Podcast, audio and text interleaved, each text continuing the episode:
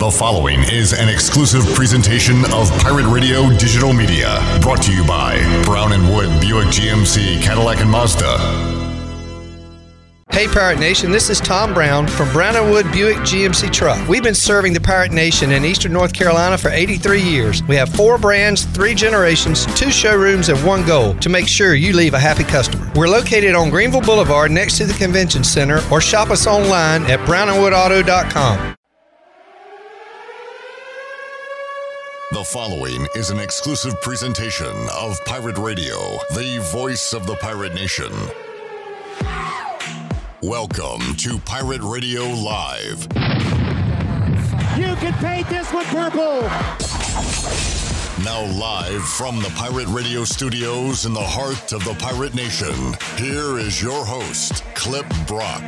Hello and welcome to a Wednesday edition of Pirate Radio Live. Clip Brock here with you inside the Pirate Radio studios and coming to you today on Pirate Radio 92.7 FM in Greenville, 104.1 in Washington. We're on 1250, 930. We are live online, pr927fm.com. And we are streaming on. Are we streaming on? Are we live on? Facebook is still a struggle. Struggle bus. Uh, YouTube should be up there. Let's All see. right. You can watch the show on YouTube and hopefully at some point soon, Facebook, as uh, we have continued to have issues with Facebook. We are on YouTube, but uh, Facebook is still, I think, having some lingering issues from their outage on Monday. All right, you can check us out on uh, YouTube and hopefully soon back on the Face Space. Uh, Clip Rock, Shirley Roach, Chandler Honeycutt here. Before we get going today, guys, I just want to um, apologize for some of the tweets I had over the weekend during the first half of the Washington Atlanta game. I said some things. I don't want to be a distraction to the team. So uh, I apologize for that and, and hope we can move forward. Apology accepted. Thank you. Uh, saw Urban Meyer was on day three of his apology tour today in Jacksonville to his team. What a joke he is he just going to apologize? He's a joke. He's an, he's an absolute joke. He really is. He's going to apologize every day to to the team. He's going to get like the next home game for the Jacksonville Jaguars. He'll get up out in midfield and grab a microphone and apologize to the crowd. I want to apologize. I want to take this moment to apologize to all of you for uh, the things I've done. So he, we are not uh, going to do the national anthem today, folks. We are going to actually get an apology Well, from Urban Meyer. Then he's gonna have to apologize to all the troops for not playing the anthem, and it's just gonna just gonna keep rolling. Snowball keeps rolling. Uh, the story yesterday was so he uh, he didn't. I don't know why we're starting the show with this. I just thought about it out of the gate, where he canceled meetings on Monday, and then he gave like an apology, a half-hearted effort on Tuesday, and the reports from Mike Silver was that he he said his apology. He walked out and the whole team started laughing and he could hear them laughing. I don't know how true this is, but that is hilarious. If you have an entire team laughing at the head coach, that is not a good sign that That's you are a functional good football sign. team. Well, and not just that, but I mean, the whole situation is laughable because he put himself there. He could have easily just not. Literally stayed behind and Yeah. did not travel with the team. You know who's probably not laughing? Who's that? Trevor Lawrence. Yeah. This is a guy who's known winning his whole football career. He's Derek Anderson right now. This isn't funny. This isn't. Oh, you think this is funny? I'm not laughing. You think this is funny? I'm not. I'm not laughing. Yeah. You're right. He's But he's he's Do I won everywhere. Yeah. He's won in high school. He's won in college. Man, he hasn't won in the NFL because they have not won a football game yet. They're 0 and 4, and he played their best game last Thursday. Like it looked like things might have been turning. Yeah, I don't know about now. Uh, you know they need to bring in to talk to the team. Tim Tebow. I think it'd be great to be in that locker room right now. Thoughts? Well, that Well, ship, that- that, ship has sailed, buddy. Well, you know, as a motivational speaker, yes. Yeah. That's Football a- player, no. No, tight end. No. No. he should be like He can't even throw He a should be the director of see- morale. In Yeah. preseason, he couldn't even throw a block. Ah, that was one clip taken out of context.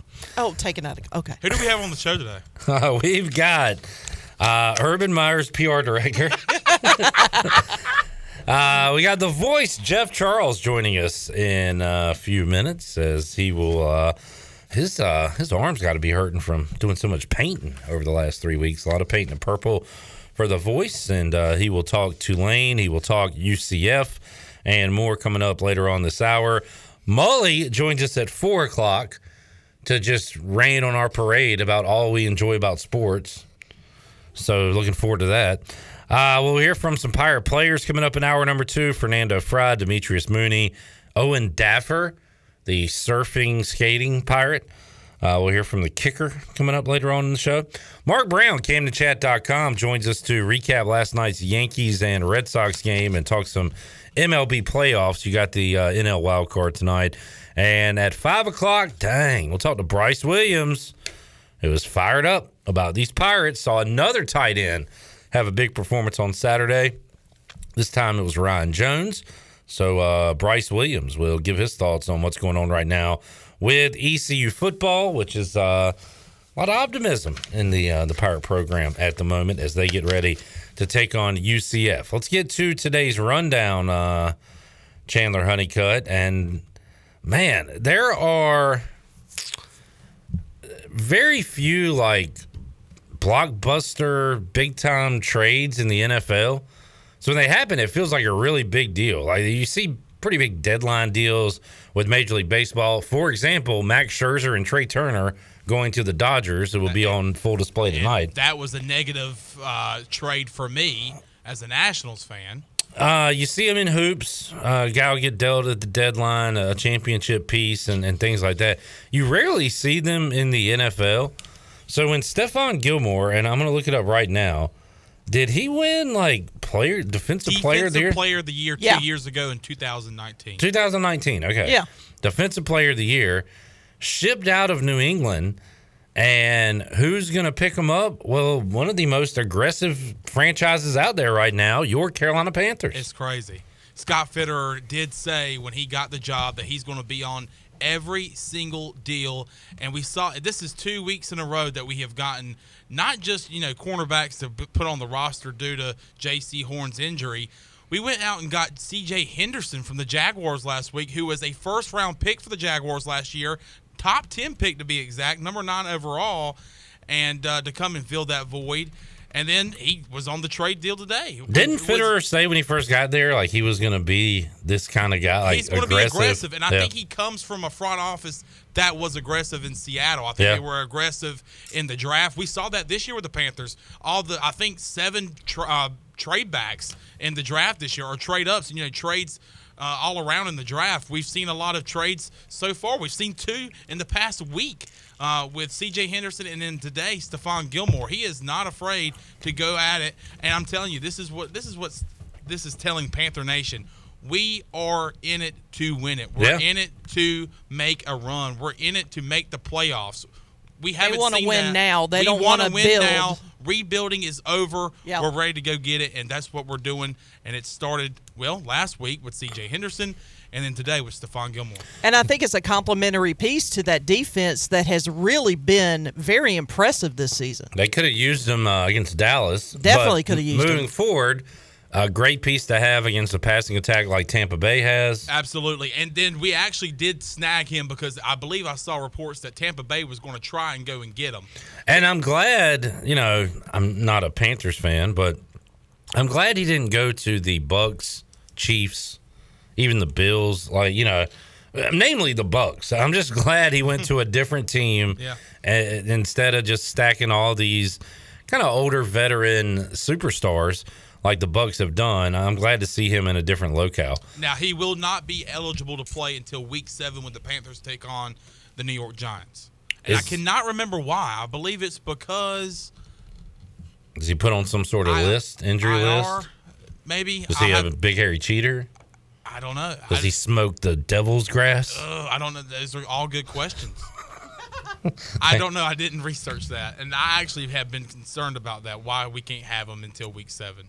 Uh, do you mean to have our picks up here instead of the rundown? Oh, sorry. Yeah, I was just wondering. You're excited. Look, it's fine. Well, it looks the exact same. Well, it doesn't. No, I don't. A lot of numbers up here. The other one's just letters. but it's all right. It's good. I'm excited. It's I know you're time. excited. Good for you. Another reason to be excited if you're a Panthers fan. Um, Jeans Friday's coming up. that was a good one. That's pretty good. Uh, but I cracked myself up on that one. Christian McCaffrey back in practice. Yes.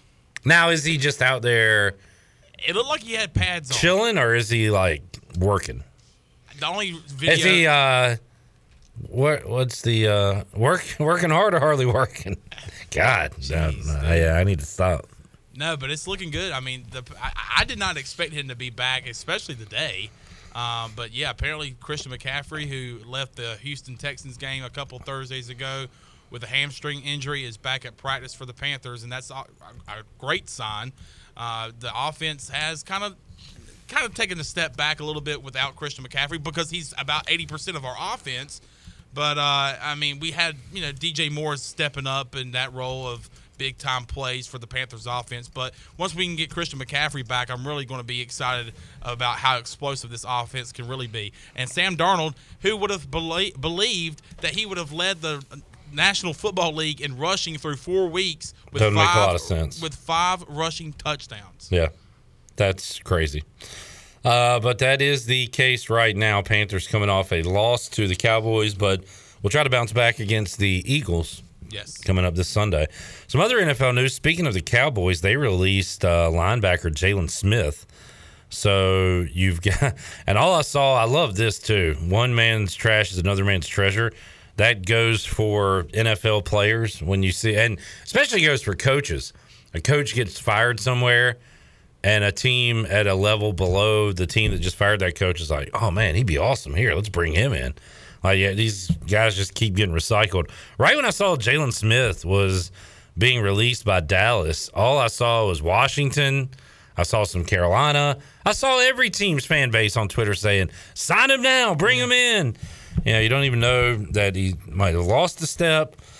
I saw some pretty poor highlights of Jaylon Smith from so far this season, but he's out there and uh, everybody wants him. And honestly, as a Washington fan, I would take him at this point. Linebacker, not the uh, Washington strong suit uh, on the team this year. So Jaylon Smith is available. Uh, if you would like his services, Stephon Gilmore is not because the Panthers pounced on him quickly. Can't believe we did that today. Shout out to uh, Belichick and the Patriots too for getting the news out there that they were going to release him and make him available for anybody, which then signaled to GMs, "Hey, before that happens, let's go and make a trade." Yeah. So the Patriots made sure they got somebody. Are you worried We that Belichick, if he doesn't want this guy, well, there's something wrong with him. Belichick's not just going to give a let a guy walk who still has talent, right? When's the last time that happened? Tom Brady. All right, you caught on to where I was going with that. Uh, before that, though, there was some kind of voodoo. Anytime Belichick made a trade, you would just assume that the Patriots and Belichick are going to win that trade. You know what I'm saying? Right. Now the the magical fairy dust is off that now. I think since Tom Brady's gone and won a Super Bowl with the Bucks, Yeah. and since the Patriots are one and three right now, Yes. so like that that Belichick voodoo is kind of worn off. It only took twenty plus years, but it appears it finally has. So I, I brought that up just to see if you'd catch on to what I The- was the doing Tom there. Brady? Yeah. Yeah. But uh Gave no. up a twen- 2023 sixth round pick. Yeah, I mean, even if he does stink and can't play, what'd you give up? Nothing. Nothing. Yeah. Absolutely nothing. And a stat to consider that I meant to mention a while ago Stat to consider. The stat to consider. for Scott Fitterer, this is his 13th trade. This is his first year as the general manager for the Panthers. Since he's been at Carolina. Since he's been at Carolina, his 13th trade. He had seven in the draft. All right, this man's getting a little out of control. We need to go back and grade all the trades at some point. I mean, this one's going to be an A plus regardless, unless what round was Tom Brady picked in? Sixth, 199. They're going to get their next Tom Brady in, in the 2023 draft. Oh no, Belichick wins again. All right, so uh, there you go. Oh, Matt Nagy can't figure out who his starting quarterback is. He just names a different guy every day. Well, now he's got one. Oh, that he had one yesterday. He comes out every day and names the starting quarterback. But he's named one today for the rest of the year. He's named one today Nick for Foles. the for the rest. Nick Foles. He's named one today for the rest of the day. This could change tomorrow. Matt Nagy commits to Justin Fields as Chicago Bears starting quarterback going forward after he's named Andy Dalton the starting quarterback 47 times so far since this offseason. I kind of believe him this time. All right, good. So- you believe something him. tells me that Justin Fields is going to be the guy for the rest of the year for the Chicago Bears. I'd almost He has like a different attitude about him. I almost like to take a bet if I could get plus money on it that Justin Fields does not start every game the rest of the year.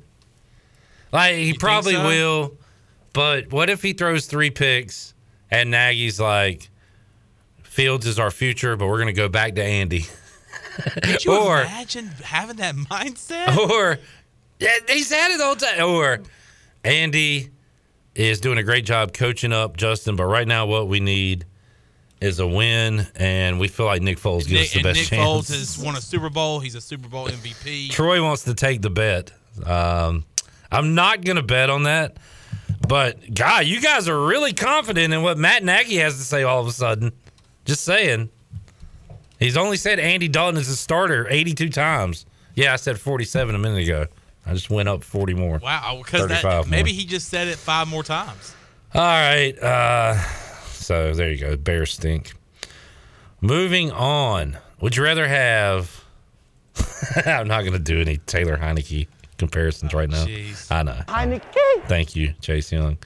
Hey, Chase Young, how about you do something?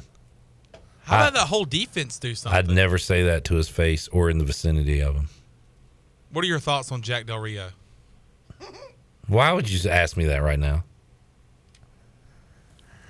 I, if you've got a defense going into the year that was looked at as one of not even top five, like the best defense, especially the defensive line, and you're giving up a boatload of points to Daniel Jones, 53 year old Matt Ryan, Herbert, and the Chargers moved the ball up and down the field. They got really lucky in that game. They didn't give up 30 plus. And then, oh yeah, they gave up 60 to the Bills. Is he gone before the end of the season? I don't know. Ron Rivera, uh, you tell me. What's Ron Rivera's? Uh, Ron Rivera's a very loyal guy. He's fired a defensive coordinator in in the middle of the season before. Okay, yes, he's gone before the end of the season. He's taken over the defensive play calling before. All right, uh, I can see that happening then, because Jack Del Rio, you're not going to get rid of the Stinks. players. At some point, it's it's something's got to change. It's the same defensive front. It's the same. I mean, it's I know same- with Matt with guys back from injury. right. Doesn't make any sense. They suck. And I think the biggest thing, and I think you've already mentioned it, but the the no pressure on quarterbacks with that front four, Yeah. has been just head scratching. Because I've been able to watch and like I watch Panthers games at tiebreakers and and, and places, and, and I go, all right, I'm gonna go and check out the Washington football team, and there's hardly any pressure on that defensive front. Yeah, and guys are running free going in the like, you secondary. got De- De'Aaron Payne and Teron, Deron Payne, sorry, and Chase Young. Chase. Chashay Young. you got all those former first round and like top tier college football players that uh, are known for creating pressure, not putting any pressure at all, and it's just kind of like, what's going on in Washington? Don't know, but Jack Del Rio needs to uh Go. to, to re-go. He needs to. uh They, they got to turn it around fast. They've got the Saints this week, whose offense stinks. Yes. Uh, outside of Alvin Kamara, I was really hoping the Patriots would beat them, who the Saints. That was last week. They Ah. couldn't. All right. Uh, consecutive straight up wins in games favored by at least 10 points. Huh, okay. Brett McMurphy just put out a stat. East Carolina has 20 straight wins when they're favored by 10 plus points. The- those have to date back to like the rough days and Raleigh days because we haven't been favored by 10 points very much. Of course, that streak almost came to an end uh, against Charleston Southern earlier this year.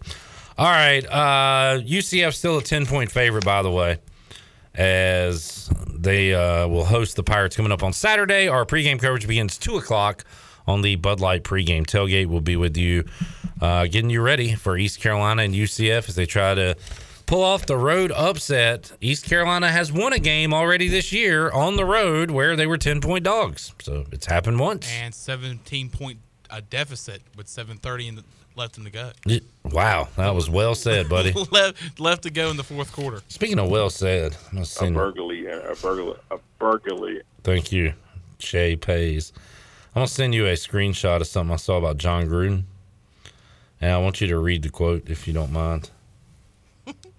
Uh, I will do that in a moment.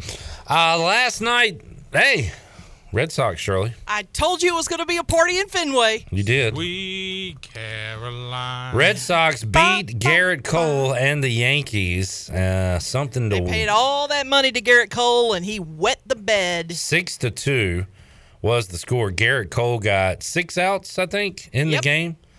Somebody break down his salary per out he got last night in that game for me. Uh, and the Red Sox get the win. Kyle Schwarber hit one a million feet. Oh, that was an absolute no doubter, and it. I think the exit velocity they said was 110 miles an hour. We need to get uh, John Sterling's call on the ball that Giancarlo Stanton hit. That was pitiful. that, that everybody thought was gone. Uh, Could you imagine going down the street listening to him on the radio? I know. It was one of the worst. I'm gonna send it to you on um, Pirate Radio's Twitter, Shirley. Okay. So you can just pull it up real quick. Um, and from what I understand, he was there at the game. This was not like a remote broadcast. But either way, it was uh, one of the all-time bad. This It's is gone! this is the most dramatic single call of all time. What was it first inning single, and John Sterling called it uh, perfectly. Can we hang pull that up? Yeah, I'm just getting ready to pull it up here. Going on. The pitch to Stanton. Drill, there it goes. Deep left, it is high. It is far. It is gone out of the ballpark. A Stantonian home run. Now, wh- what did what did I do wrong? What did I see wrong? He's at first base. It's called it hit the green monster. Hit it again. Let's keep it rolling. Deep left, it is high. It It is is far. far. It is gone out of the ballpark. That's a A Stantonian. Stantonian home run. Negative Ghost Rider. Now, wh- what did what did I do wrong? What, did, I see do wrong? what did I do wrong? What you did wrong, pal, was that you didn't see the ball go out. It hit off the It, green hit- monster. it hit off the green monster, and it was no question it hit the wall. In like 31, uh, 28 other stadiums, that's a fly ball to left field caught. Yeah. and he had it out of the stadium. And it was a uh, the first single in Major League Baseball history to leave the stadium last night in Fenway. Tonight, Dodgers, Cardinals. Who have you got in that game? I'll tell you who I want to have. I want to have the Cardinals. But am I going to pick against Max Scherzer in the playoffs? No, sir. And no, ma'am. No siree. Yeah, I just see him going out there being his psycho self, talk, cussing at himself. Multicolored eyes. Yeah, that guy's a, a freak. Uh, shout out to my my peeps, Who's your peeps? people my age. Have them call me. Have them call my Nah, peeps. you're too young, bro. Scherzer is 38, 37, and Adam Wainwright, 40 years old, pitching tonight. Man. Those are my peeps. I remember playing with him in like MLB 2K9. Golly, I'm older saying- than both of them. I thought you were saying Little League. I remember when Adam Wainwright was on my team. Back in my day. All right, let's take a timeout. We'll come back when we return. The voice Jeff Charles joins us to talk some pirate football, which is a fun topic to talk about right about now. We'll do it when we return on a Wednesday edition of Pirate Radio Live after this.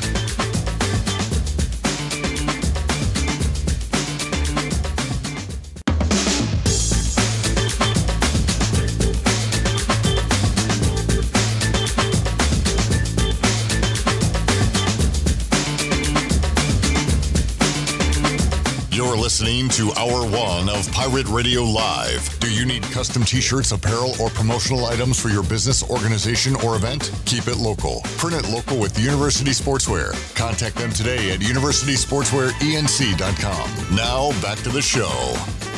Welcome back. If you've got damage from wood rot, smoke or fire, or even water, consider it all fixed. If you've got damage, use a contractor that works for you and not your insurance company. Visit fixednc.com today or call 999-0001. That's three nines, three zeros, and a one. Fixed NC, restore, renew, maintain. Now let's head back in to PRL. Here's Clip Brock. Back with you on a Wednesday. William on YouTube says Clip and Chandler, give me a stat line ECU will have to pull the upset in Orlando this weekend. Stat to consider. All right. Well, first of all, they're going to need to force three turnovers minimum. I was thinking, I saw his comment too. I was thinking definitely, I don't know of, of an exact stat, but third down conversions is definitely going to have to be an improvement. Better than uh, 25%? Yes. Better than 22%, whatever we are. I haven't even looked at where we are because I was so happy about the fourth down conversions. I'm choosing not to look at third downs until we get to Saturday. Yeah. Uh, that's, yeah, that's a key. Keep the drives going. Uh, East Carolina has shown that they are an explosive play offense. I think at this point in the season, we can say that that's what we are with Keaton Mitchell, with Sneed on the big fourth down play. CJ's had a big one. So we've had our, our big plays, some gadget plays as well. Can we be the team that we were at the end of the third and the beginning of the fourth? That drive they went on that consumed three, four, five minutes. Rajay runs it in. Consume so much clock. Keep Yeah. their defense on the field. Get their defense gassed. All right, there's your two stats. Time of or three stats. Tur- win the turnover battle, win time of possession, Win ti- time of possession. and third downs above fifty percent. Absolutely. All right, there you go, William. That was our off, off the cuff answers to your question. All right, let's hear what Jeff Charles has to say about this matchup and look back at the win over Tulane as he joins us on the Fixed NC Live Line. Voice, how you doing today? Cliff, I'm doing great, and I was just thinking, I wonder if this is our trip to Orlando. It's for a football game. As we all know, UCF is joining uh, the Big 12, so I don't know when they're going. I don't think anybody knows at this point. But could be the Pirates' last game against the Knights in Orlando at the Bounce House. Certainly, as a member of the American Athletic Conference. Yeah, you're right, Jeff. And uh, talked to Mark Daniels earlier this week and talked about those guys heading to the Big 12, and hopefully uh, we can send them out in style uh, with a with a pirate win. And Jeff, this game does not look as insurmountable as it did when the schedule came out. You you've got UCF now without Dillon Gabriel, and they got a ton of injuries they're dealing with right now. Just lost to Navy. Mark Daniels talked about the week after Navy. You're always feeling those cut blocks a little more. So look, UCF's a, a double digit favorite. Uh, they, you know, could walk away with a win on Saturday, but it doesn't look like the uh, the massive upset it, it would have been when we first saw the schedule come out. I think you're exactly right, Cliff. And uh, I'm sitting here doing my homework this afternoon on UCF. Yes, they're very good, but they don't seem to be the powerhouse that they have been in past years when East Carolina would play them, and you would think, well, this is not going to be very pretty when ECU's program has been down. So, yes, I think the Pirates have a better shot at them uh, Saturday than they've had in uh, quite a few years, and you can't discount, of course, how important the quarterback is, and Dillon Gabriel going down is a big loss for them, and they're playing this true freshman now, and Mikey Keene, who's a really good talent, but he is a true freshman. And so we'll see what uh, the Pirates can dial up for him uh, coming up on Saturday. And they still have all that speed, though, Clip. And, you know, down through the last number of years when they've been so good, they've been the fastest team in the American Athletic Conference on both sides of the ball, and especially offensively. And they still have a lot of speed all over the field. So that is a big concern. But I don't think they are the powerhouse that they were a few years ago. And I do think the Pirates have a better shot at them on Saturday than they have had in a while. No doubt, and it's about what UCF's dealing with right now. And Jeff, you've got a red hot pirate team, three straight wins. First time you've painted them purple three straight times since 2014. So, Jeff, it's been a while since we've seen a run like this from East Carolina. And uh, they did it in all facets on Saturday. Mike Houston said it uh, at his press conference this week. He said that's the the kind of football he has been wanting to see since he got here to Greenville. Offense, defense, special teams, complete win, complimentary football, whatever you want to call it, Jeff. It was on display Saturday at Dowdy Ficklen Stadium. It really was, Clip, and it was a terrific performance. You know, as great as 52 points is, and 52 points in a football game is a terrific performance by your offense. I'm hearing so many more Pirates fans talking about how great the defense looked yeah. and how physical they were. And they were. Now, they did give up 29 points, but in this day and age of college football, that's not all that bad. And uh, there were just so many big hits, and the guys played physical, and they played fast. And I think that's a, a big factor, too. This new term we're hearing here the last year or two about triggering in defense with your team. Uh, we saw the Pirates trigger a lot quicker, I think, on Saturday. And I think that means a couple of things. And, and number one is that they're feeling a lot more comfortable in Blake Harrell's defense now that he is in his second year. They don't have to think so much. They just go out there and play. And I think that's what we saw on Saturday. We saw so many big hits. I mean, there was no question that East Carolina was the more physical team against Tulane this past weekend. Now let's see if they can carry that over to the game coming up on Saturday. I will tell you that UCF has a lot more speed all over the field than what Tulane had. So it's a little bit more difficult to perhaps make some of those tackles against guys who are really, really fast. But we'll see what the Pirates can do. I feel good about them. I feel good where they are right now. I think the chemistry is excellent. I think the locker room is terrific. Uh, the guys were really, really fired up after the game on Saturday. We do our post game network radio show right outside the locker room, and that was as loud of a pirate locker room clip that I've heard in a long, long time. The guys were really fired up, and and rightly so. They played well. They worked so hard. It's great to see all the blood, sweat, and tears come to fruition with a game like that. And so, yes, everybody right now feeling really good about Pirate football and feeling good about going down to Orlando and playing uh, really well on Saturday. Jeff Charles joining us, voice of the Pirates. Jeff, you're, you're not a player or a coach. You, you still are certainly week to week with all the preparation you do and work you do going into each game. But how much do you take a glance ahead? How much do you scoreboard watch and try to count up wins? Uh, you know, uh, mythical wins for East Carolina this year to try to get to six game, uh, six wins and a bowl game. How much are you doing that week to week?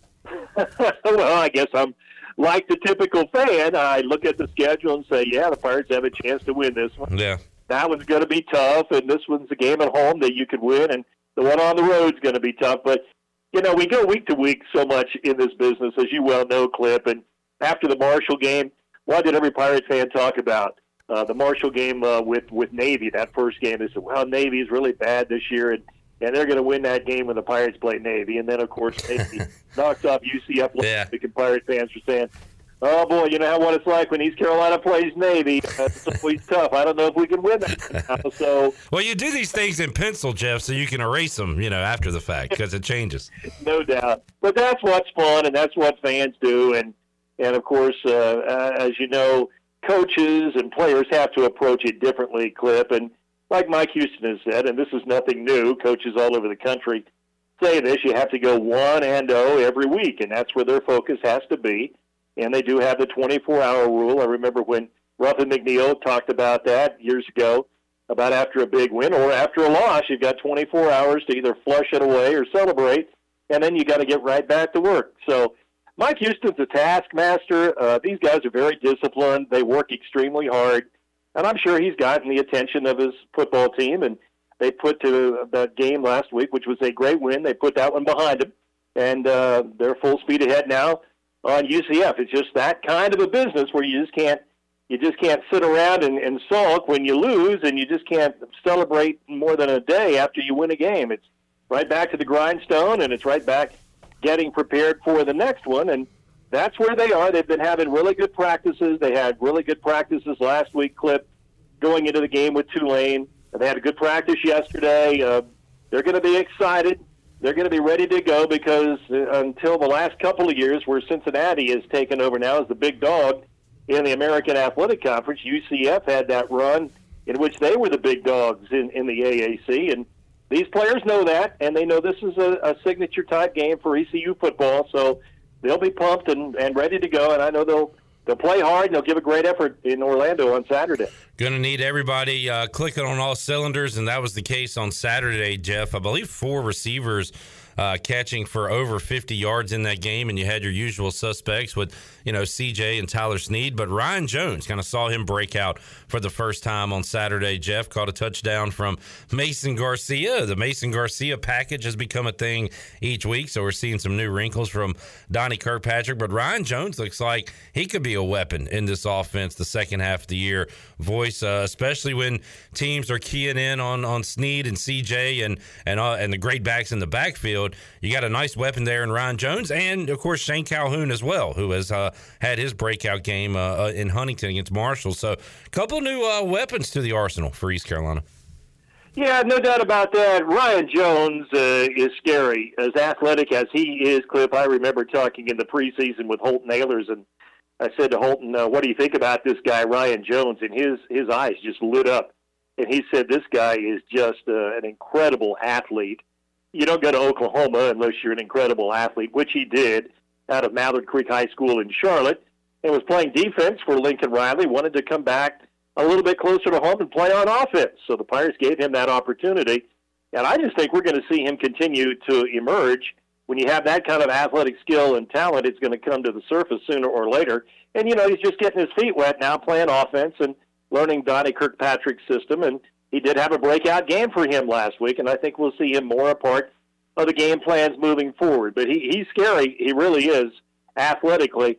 And so you're right. They've got another weapon there, and fans uh, they love to see the tight ends involved in, in the offense, and love to see the tight ends making catches and run after the catch. And they've got two guys now doing that, and then you've still got Zach Bird and, and Aaron Jarman, who are two more tight ends who are being used primarily now in blocking situations. But you know, Zach's a, a really good player. He just hadn't had a chance to catch the ball yet. Aaron Jarman played a lot at Temple before he transferred here back home for his uh, final year of eligibility. So, you know, we may see those two guys before the season is over make catches as well from the tight end position.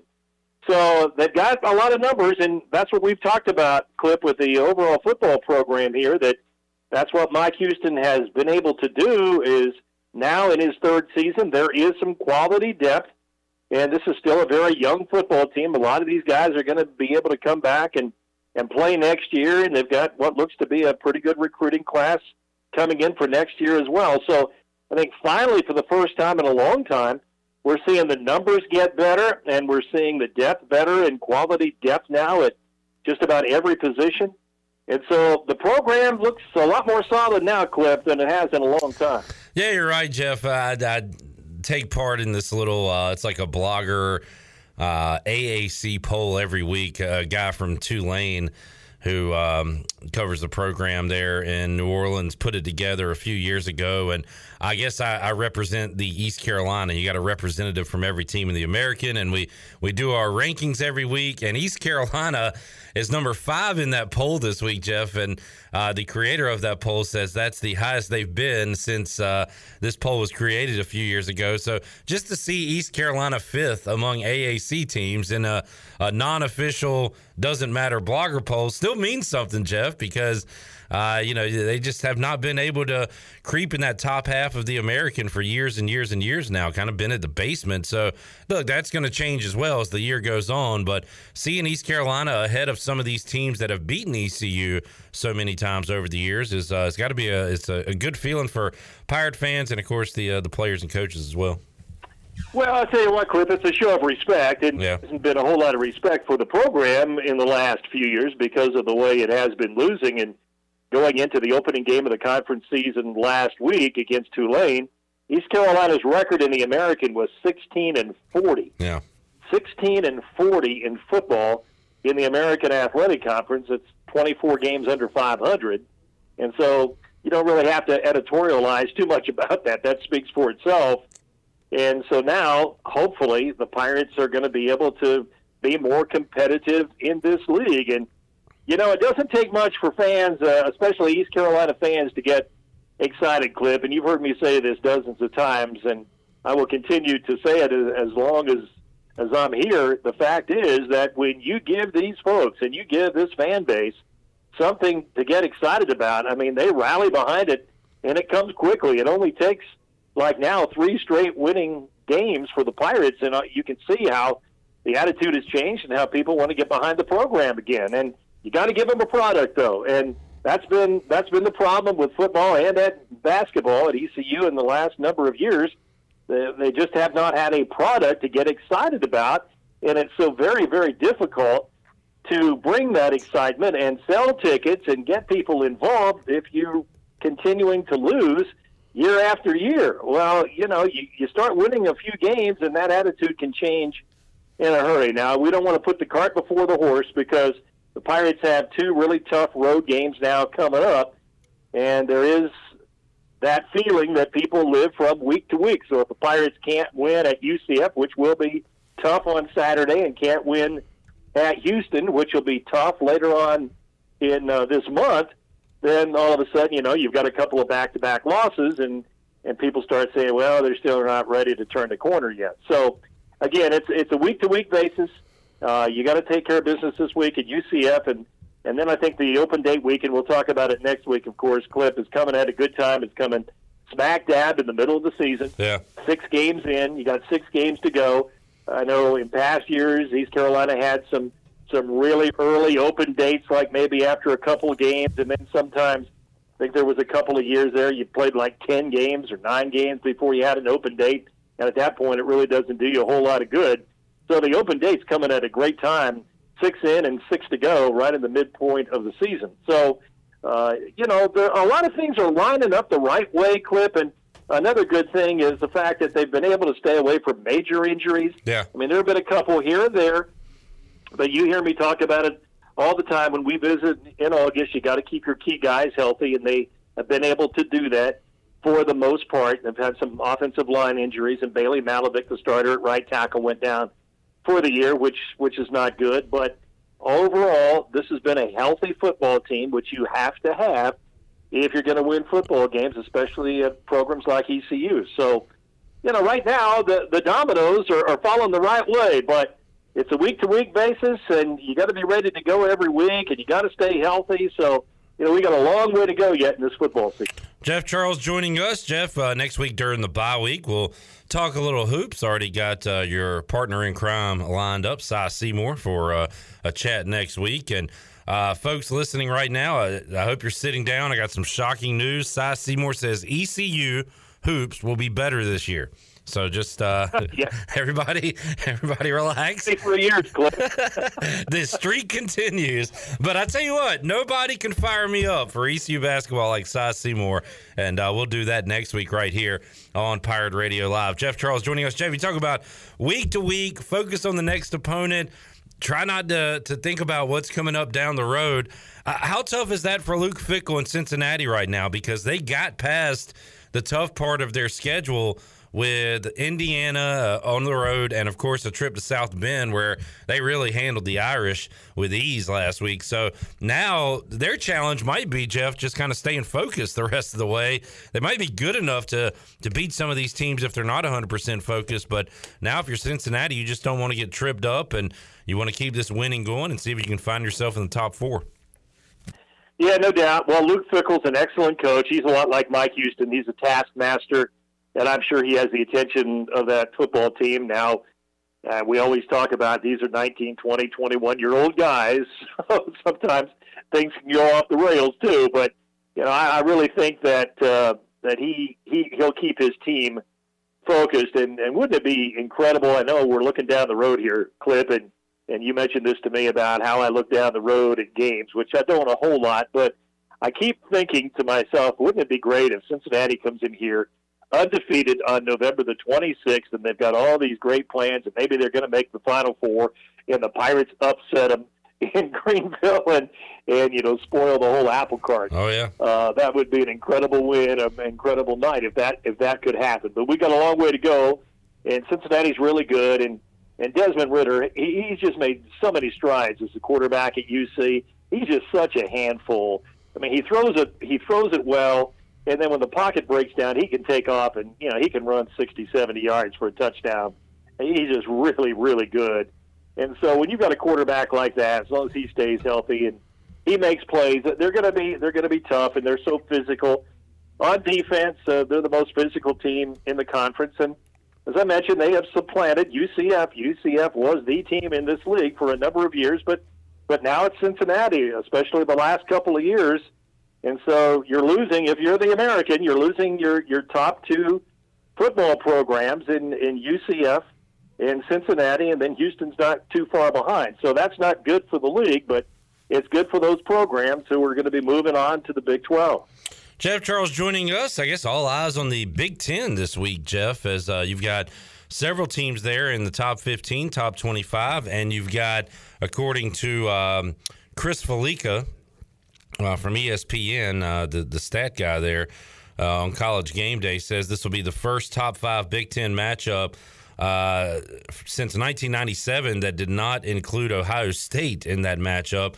Uh, it'll be Penn State and Iowa uh, going at it on Saturday. And one of those teams, both of those teams in the top five right now. So one will drop, one will keep their spot. And uh, we saw several top 10 teams lose last week, Jeff. It's a wacky world of college football. I'm really enjoying this season with a lot of upsets and kind of some different names in the top 25. And we'll see what happens between Iowa and Penn State. Right now, uh, both of those teams 5 and 0 heading into the showdown on Saturday.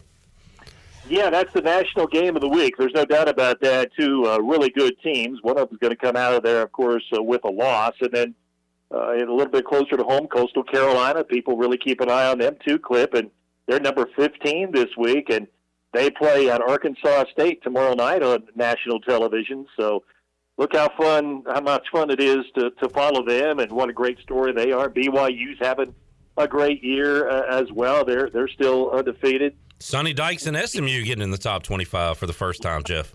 Yeah, exactly. They got in at number 24 this week.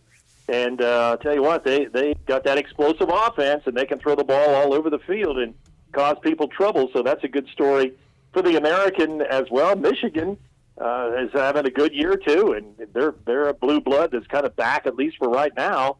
Uh, they're undefeated as well, Cliff. So, yeah, there are a lot of great storylines in college football this year. And of course, the biggest one is can anybody knock off Alabama? And right now, you would think the only team that has a shot at them is Georgia. Jeff Charles joining us, Jeff. Before we let you go, uh, you've got the National League wild card game coming up tonight. I've laid out a path for the Braves to, to make a run here, and that path has to include the Cardinals winning tonight and kind of opening things up in the National League. I still think it's the Dodgers at the end of this thing, but if the Cardinals can stay hot and win tonight, that opens things up for Milwaukee, Atlanta. Uh, of course, San Francisco might be the favorite. I'm just not ready to to crown them over the Dodgers quite yet on the National League side of things. American League, it'll be the Red Sox and the Rays, White Sox taking on the Astros. Jeff, uh, any thoughts on playoff baseball and, and who we see standing at the end of it? Well, the Cardinals went on that remarkable run, Cliff. What was it, 17 wins in a row? Yeah. And the Reds were right there with them. Yeah. And then all of a sudden, the Cardinals, like I mentioned, won 17 in a row, and the Reds started to flounder. And so they ended up blowing them out and getting that playoff spot. But they are just absolutely red hot going into the playoffs, and that does that does really mean a lot. I think again we talk about storylines in college football.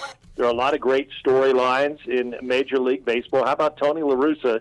He's 76 years old. He comes back. A lot of people thought maybe the game had passed him by or whatever, and the White Sox just uh, demolished everybody in the American League Central Division.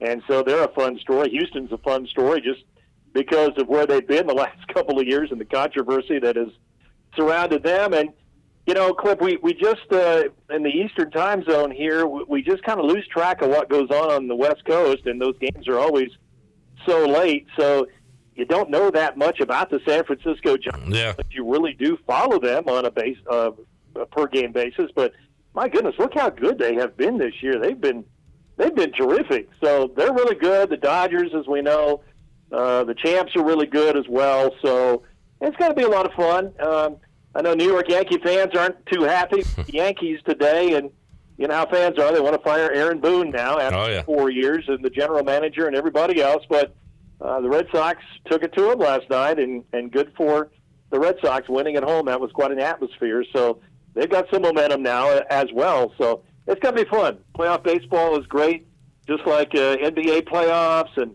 just like the NFL playoffs, and of course the National Hockey League and Stanley Cup playoffs. Sometimes uh, those games are some of the most exciting in sports. Yeah.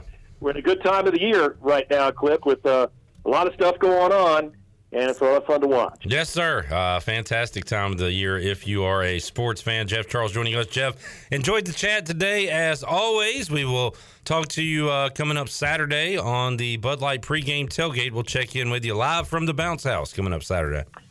Yeah, for the Bounce House. Officially now, the Bounce House. That used to be the nickname for the stadium, but now it is the name of the stadium officially, the Bounce House. So we'll be down there bouncing along, and we'll uh, we'll talk to you on Saturday. Sounds good. Thank you, Jeff.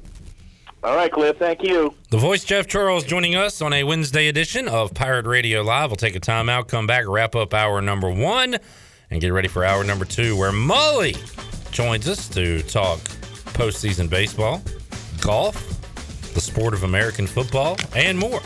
Got that. Got some player interviews. Fernando Fry, Demetrius Mooney, Owen Daffer, and Mark Brown from CamdenChat.com on the way in a busy hour number two. A lot more to go on Pirate Radio Live. Back with you after this.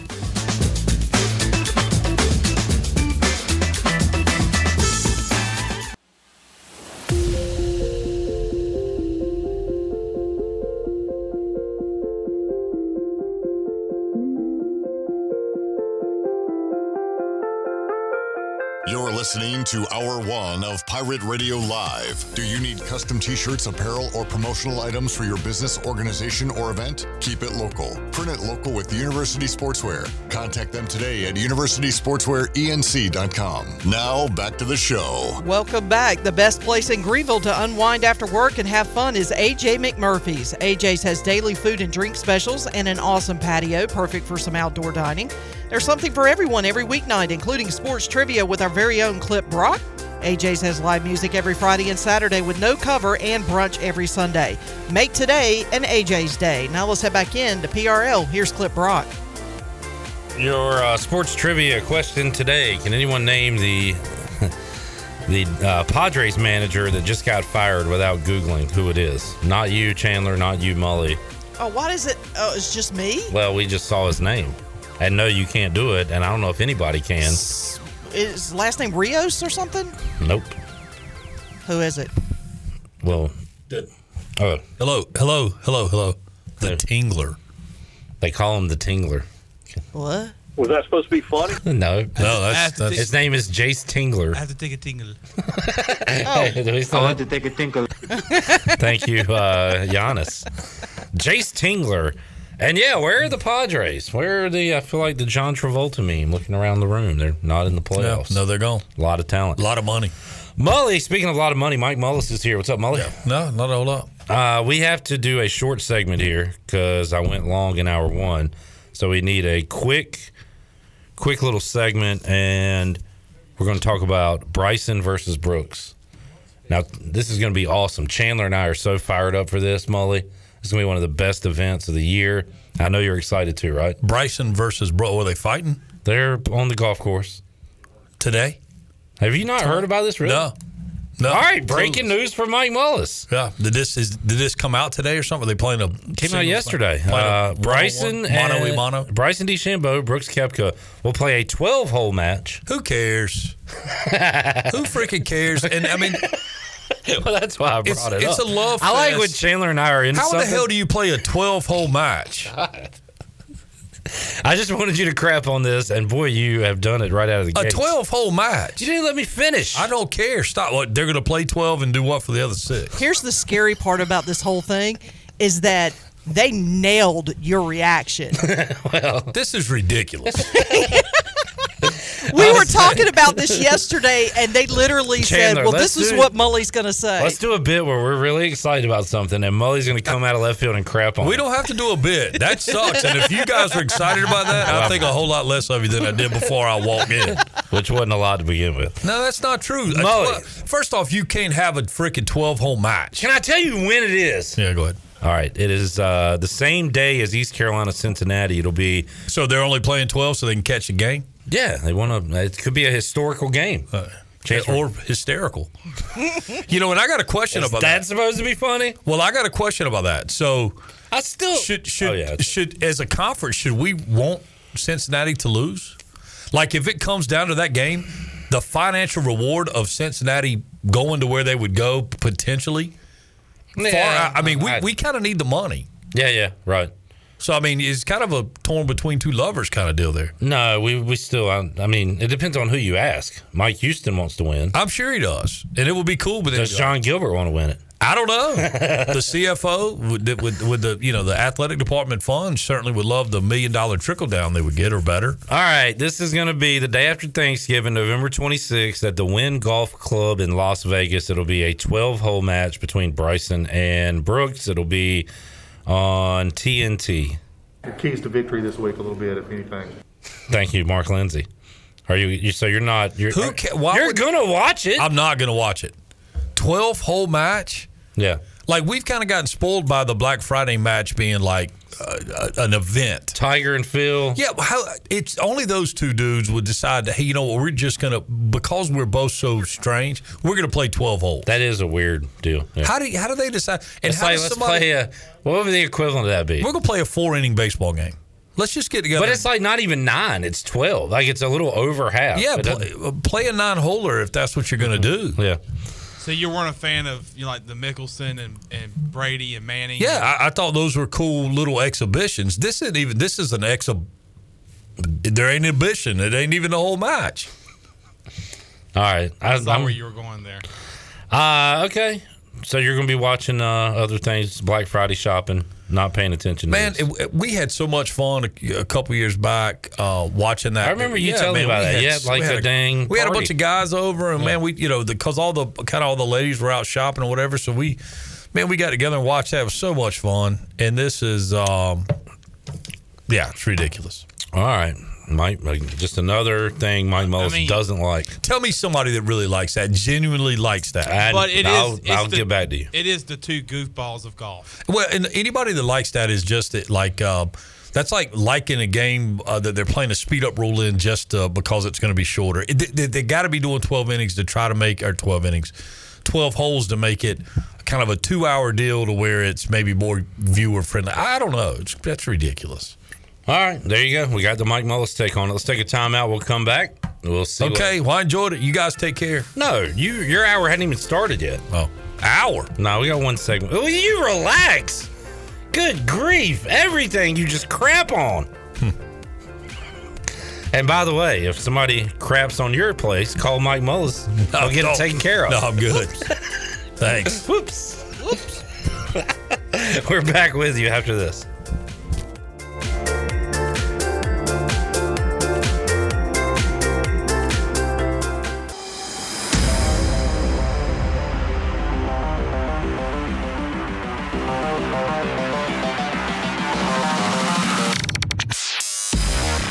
You're listening to Hour 2 of Pirate Radio Live. Do you need custom t shirts, apparel, or promotional items for your business, organization, or event? Keep it local. Print it local with University Sportswear. Contact them today at universitysportswearenc.com. Now, back to the show. Welcome back. Villa Verde on 10th Street and Villa Verde Does by the hospital are open for you, serving unique and healthy dishes from the Dominican Republic. Order online at myvillaverde.com or the Villa Verde app. Order a family meal that feeds six to seven people, and they will have it ready for curbside pickup today. Whether it's dine in or takeout, Villa Verde is a platform for good. Now let's head back in to Pirate Radio Live. Here's your host, Clip Brown. All right, back with you, hour two of Pirate Radio Live. One of my favorite yet more frustrating guests we have on during the week. Mike Mullis is here. Mully, question for you. If you. How, how many quarterbacks would you pick that are currently starting in the NFL over Ben Roethlisberger to start for your team right now? Two thirds of them. At the least. Uh, No, he- you asked me the question, and I'm telling you two thirds of them. Is that your way of agreeing? Is that what you're saying? It My would- way of it's my way of Do we saying not agree? you might be a tad low with I would your take, uh, yeah, Taylor Heinicke would be uh, in, I- the, in the in the group there. Yes, sir. Uh, yeah. Davis Mills would be below. I would take Ben over Davis Mills at this point. But uh Well, man, Mike Tomlin said he's the guy, though. I know. You know what else? And speaking of Mike Tomlin, I saw this today and thinking about the show uh, this afternoon. So Aaron Rodgers now has come out and just this love. Have you seen this? This love fest with the Steelers. Like, oh no, I like Tomlin, and then he came out uh, the sec- later on, like, made a comment about. Uh, well, they were like winking during the game. Oh, like later on, he said, uh, "Yeah, everybody I know that's played there, you know, has been a positive experience." So, I mean, are we setting up the courting of of, of Aaron Rodgers to the Steelers? Is that? And again, man, I'm so sick of this dude's. I know. Could Aaron. Rodgers do anything right now to get you back? Just you know what? Yes, play football. Shut up. Just play football. Yeah, there always seems to be a little more. and where did this Aaron come Rodgers. from? That this pre? I mean, did COVID really jack him up? Because before COVID, he wasn't this guy. At least not publicly. Yeah. But of course, he wasn't in uh, contract negotiations either. But Packers win again. Uh, looking all right, Molly. So uh, I got the Bengals this week. They're a fun team, by the way. Yeah. If you Yep. watch your pack play uh, Burrow and company, should be a good game this week. I like Burrow. Panthers get uh, Stephon Gilmore today. Yep. Um, what's your take on the Panthers? You were, were not believers after their week one win. Where do you sit now that they're I, one? still not a believer. Not a I mean, long it term just believer. well, there's there's still and Gilmore obviously helps a lot or should, uh, but it's there's still a long ways to go, and it all it all hinges on McCaffrey's health. Who's the best team in the NFC? Your options It's are awfully, well, it's awfully early still. okay. Well, today, Dallas, I would good. I was going to go Dallas. Green Bay, Dallas is really good. Arizona, Uh, Rams, Dallas, Dallas, or Tampa Bay. Dallas. Man. Right. I mean, today. I know it's kind. I, I'm kind of with you. I mean, their offense looks nearly unstoppable when Zeke gets going because Dak and that uh, passing game is. I, I, I mean, yeah, he is just. He came back with a vengeance. I mean, I, I, I and I'm look. I'm not a Dallas fan. I'm not a Dallas hater, but I. um You're not a Dallas hater. I don't. Yeah. You just you're. You I mean, care. they're they're another team to me. Hmm. All but right. they are. um They've been very very impressive. for somebody that hates as much as you do on everything. Why do you keep implying that I hate so many things? I just feel like you are a walking hater. You're just in the looks you give. Everything about you says hate. I don't. Anybody out there that knows me knows that that is not at all close to the truth. Yeah, I know. I know. You're a, you're a lovable fella. You want a hug after this? No, I want you to change the topic. How about pirate football? Are yeah, they played good. Are they for real? Well, they were the other day. They certainly were. Let's find out what happens going forward. Can they go to UCF and win? They can do anything they want to do. They proved it this past weekend. It's just a matter of execution and mental belief, I think. They put it all together, Molly. They uh, credited their preparation. Uh, there was a lack of preparation going into the Charleston Southern game. They admitted as much. Well, no, I mean, they didn't have to admit that. Well, but they did. That's like when somebody says, my bad. Well, we know. If But- you feel so compelled to say my bad, we know that it was your bad. Well, does Urban Meyer need to apologize to his Yeah. team every day? Yeah, because he has so far this He- week. Well, but he's such a joke anyway. I mean, he is. He's got absolutely zero street cred in that locker room. You know the worst thing, Molly. I, I just I can't imagine this scenario. But the uh, Mike Silver, I think, reported that he went in Tuesday and did his apology tour, where he didn't really apologize, saying it was on him. He was just like, we, you know, we we got to get rid of the distractions. We need some leaders in here, all that. And then he walked out, and reportedly the entire locker Starts room started laughing. Yeah. that's got to be the worst. As The only the only worst move by a NFL coach was uh, Lou Holtz writing a fight song for the Jets. Hmm. Yeah, little rah rah, little.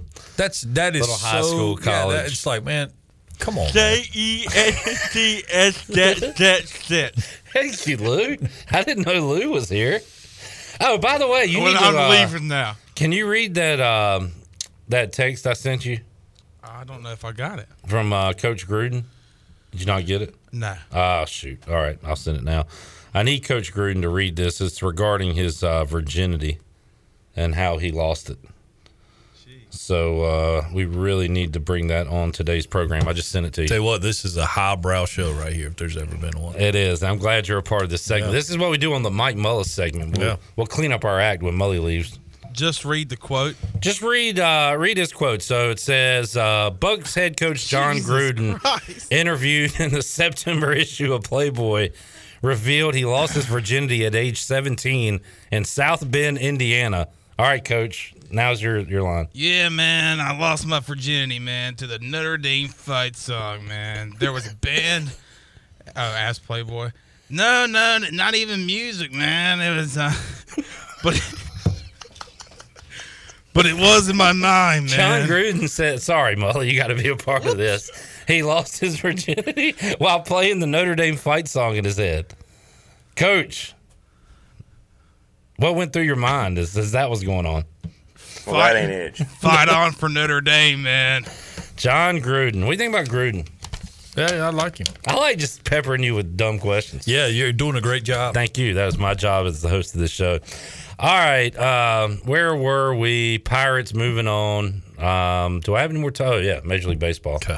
Weird, uh, weird quote by Boone last night after the game. Listen, that game was lost when Giancarlo Stanton pimped the single. That was hilarious, by the way. I mean, you think about the amount of adrenaline flowing. You're on the road. You're being booed. That gets guys. A lot of guys get some more fired up than being cheered for. Uh, he hits the ball. They all race to the top step. He's strolling to first base. Ball drops. Yeah. Hits the wall. You know- falls in. You know what? The announcer. Every announcer thought it was gone. No, but that's what pimping is in broadcasting. Like the uh, the Yankees announcer pimp walked that home run. They probably and um, Matt Vasgersian on TV. Yeah. I wonder if they just looked at Stanton instead of the ball because they everybody thought it was gone. Yeah, and as soon as the ball hit the wall, How many ballparks is that a fly out to left, Mully? Like I- most of yeah, them. It's a joke. And uh, you know what? The, the, the totality of the circumstances dictate that you find a way to second base. If the ball's out of the ballpark halfway to second base, then pull back and make your trot. Yeah. But you you can't do that out of the box. And then what I really found comical is when Phil Nevin gets uh, a judge Had thrown no out. idea he was their third base. Yeah, when he gets Judge thrown out at the plate, Giancarlo Stanton's out at second base making such a big deal out of it. And he's, you know, it's like, man, come on. He, he, he actually drops an F bomb. And it's like, really? I mean, really? And I, I you know, that that that move could be construed, uh, you know, any way you want to kind of spin it with with where they were in the game and, and Nevin sending him. Uh, and and I heard it being said earlier on the actually on MLB MLB Network that uh, he took a perfect throw and a per- well, these guys are these guys are big leaguers and that's kind of what they do. Well, eh, every a lot of people are pimping these days. Ronald Acuna Jr. has been guilty of it. So, but the Yankees do kind of come off as like it should be given to us, not earned. Well, and then the, the comment about you know Brett Boone saying that the league's catching up. the league has closed the gap on us. We You we started got- you started Gerrit Cole, pal, and you've got Judge and Stanton in the heart of your lineup. Not to mention the guys around them. Well, by the way, the Yankees went to the World Series and won it in 2009. They haven't been back since. They what is he done- talking about? They closing the done- gap. They haven't done anything. No. He is he is completely mediocre. He truly, strictly has no feel for the game. He strictly manages the analytics. No, I, I don't. You you probably get mad when I bring this up. What what could he have done different last night or this year to make the Yankees better? I don't think last night. I don't know that there's a whole lot he could do, but it's not. You know, last night was all about one game, but that's 163 chances. You know, and he played a lot of small ball. He did some things that, but it's all analytics based. And quite frankly, if he doesn't make that comment, I don't make my comment. You know, it's kind of like, what do you? So, what do you want to do, Booney? That you we just bring in every All Star, and you have the AL All Star team, and that way it makes you a great manager. Yeah, that's pretty much their way, and they did that again this year because they brought in Rizzo and Gallo. And it, and it was funny to me too. The announcers go and uh, yeah, that uh, Judge and Boone have done their. I mean, Judge and uh, Stanton have done their part. And I'm like, seems to me like Rizzo's had a little hand in this too. But Gerrit Cole laid an egg. I mean, it's real simple. They pay the cat three hundred million dollars. He laid an egg. If I was a GM, I would find a replacement for Brett Gardner. And that probably will happen. I think that would be my first. Yeah, that probably will happen. But uh, I don't know. That was a wild quote after the game. The league has caught up to us. Hey, man, the Ra- how about you catch up to the Rays? Like, how about you catch up to these other teams in the AL that are winning 100 games? How do you you- like if you had a chance to ask him, Booney? Would you would you quantify that for me? What do you exactly? What do you mean by that? Yeah, that's it's weird. not in spending. It's not in fan attendance. It's not in reputation or value of the of the franchise. How have they caught up to you? Are they? I mean, I, I don't even get that. Is just a. It's a dumb statement. Yeah, that was a, uh, a weird one after the game. So the Red Sox move on to play the Rays, Mully, and in the other side, you've got two teams that have kind of been coasting the Astros and White Sox. What, if anything, stands out to you about the AL? Uh, I. Uh, nothing. By the way, the Rays nothing yet. Saw a tweet last week. They won the AL East, won 100 games. All their minor league teams either went to or won a championship. Like they are locked and loaded as far as a franchise. Well, and right it, yeah, it doesn't mean a whole lot that those guys will be the ones that are in Rays uniforms, but it certainly means that they should have some trade bait down there. Sure. I, I mean, I, look, I like the Dodgers tonight. I, I, I mean, I, I like nothing more than to see the Dodgers and Astros go at it. Uh, and so you were uh, being serious about that. Yeah, I think that, and, and why not?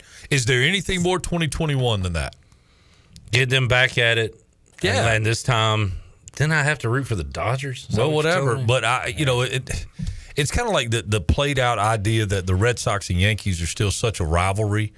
Yeah, I mean, it, it, it is cool when they play each other because they've been around. They played each other a bunch, but it, they play so much now that it's and every game they play is televised. I mean, it's Sunday night baseball. It seemed like every other weekend was the was the, you know those two guys. Oh, that's why I was pulling for Igos Mariners or the Blue Jays to, to Well, do something last week. the week. biggest rivalry uh, in the game to me right now is Dodgers Astros. You still want to see them get back together. I mean, I just think there's a lot of heat there. Sands trash cans this time. So I'm I hope the Cardinals can pull off their voodoo magic, Joe Boo with Pedro Serrano, whatever they got going on, killing chickens, and can beat the Dodgers tonight because that opens things up for everybody in the NL. No, the only reason you say that is you feel like it gives your Braves a better chance. It does, but I right. feel like Brewers fans, even Giants fans, they don't want to see the Dodgers. Tell me a Brewers fan.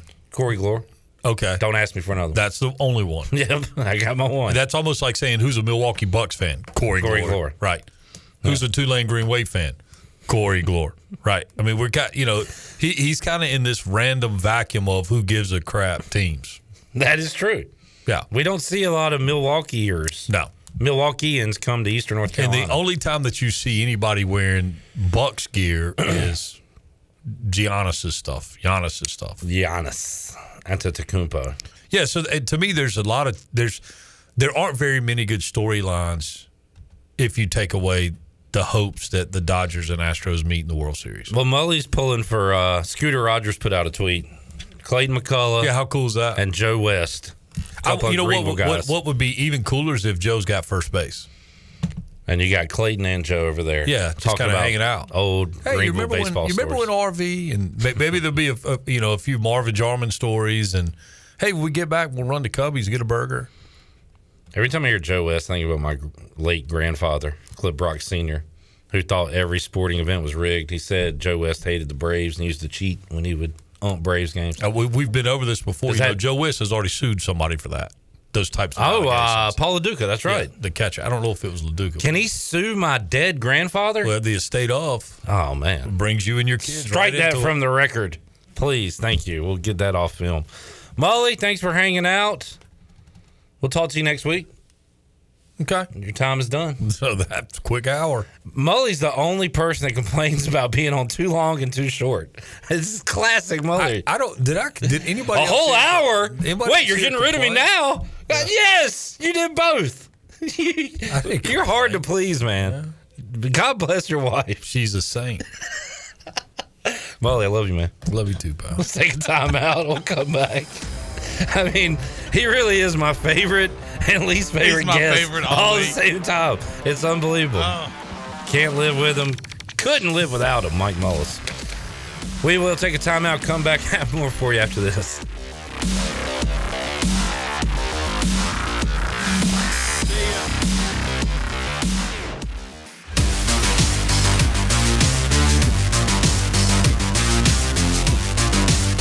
You're listening to Hour 2 of Pirate Radio Live. Do you need custom t shirts, apparel, or promotional items for your business, organization, or event? Keep it local. Print it local with University Sportswear. Contact them today at universitysportswearenc.com. Now, back to the show. Welcome back. Town Insurance is your premier independent insurance agency. From maximizing opportunities to minimizing risk, Town's insurance advisors offer expert professional advice to clients of all sizes.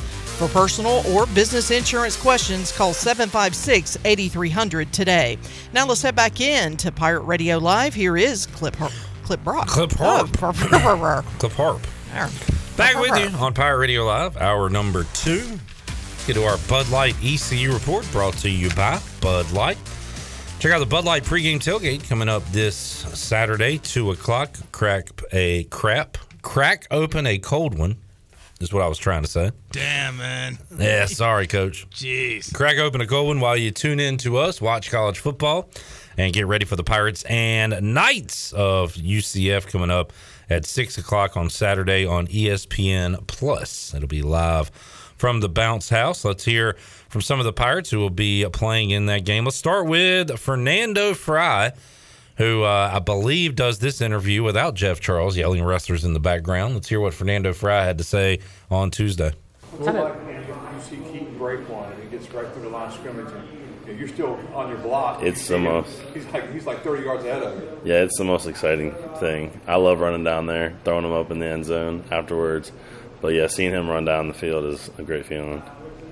Obviously, he gets a lot of attention, but what does it mean to you guys when he gives the O line a shout out after the game? Because you guys are the ones opening the holes. Yeah, it, it does mean a lot because um, you know sometimes we can get forgotten about, but um, unless we mess up, of course, and then then everyone knows it was our fault. But um, yeah, it's nice. I mean, we all appreciate each other and appreciate the work we put in because I mean, if he wasn't as fast and as skilled and talented as he was, then we'd still be you know inching along down the field. But those big plays make a big difference in the game. So what's the big thing that you guys are doing different now and you, that you feel like maybe that you weren't doing as much before? Um, I guess it would be, uh, you know, setting the standard in practice. You know, um, you know, focusing on the little things and working on our fundamentals and understanding that it's a mindset that we need to change in our culture and um, practicing how we want to play. How do you balance that? Because I mean, it is a long season. You don't want to kill yourself in practice, but you want to set the tone. So, is there a balance to being physical, setting that mindset in practice, but not like going too far?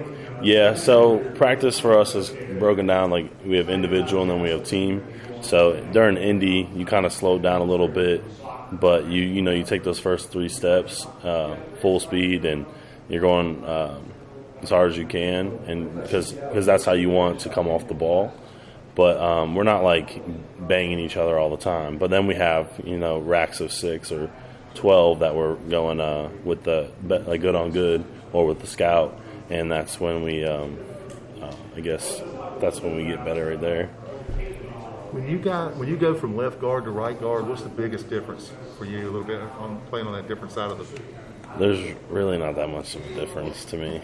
I know everyone keeps asking me that. Um, I don't really have too much of a preference. Um, I guess the only difference would be is like who I'm communicating with. Because I mean, when I'm on the left side, I'm not talking to the right tackle. But that's pretty much it. UCF, they seem like they're pretty good up front. Uh, did, what, what catches your attention on film? Um, well, they are pretty good up front for sure. Uh, they're strong, they're fast, and they're they're a veteran group. And um, I'm excited to play against them this Saturday. You talked last week about coming together as a unit, having that cohesion, all five of you working together.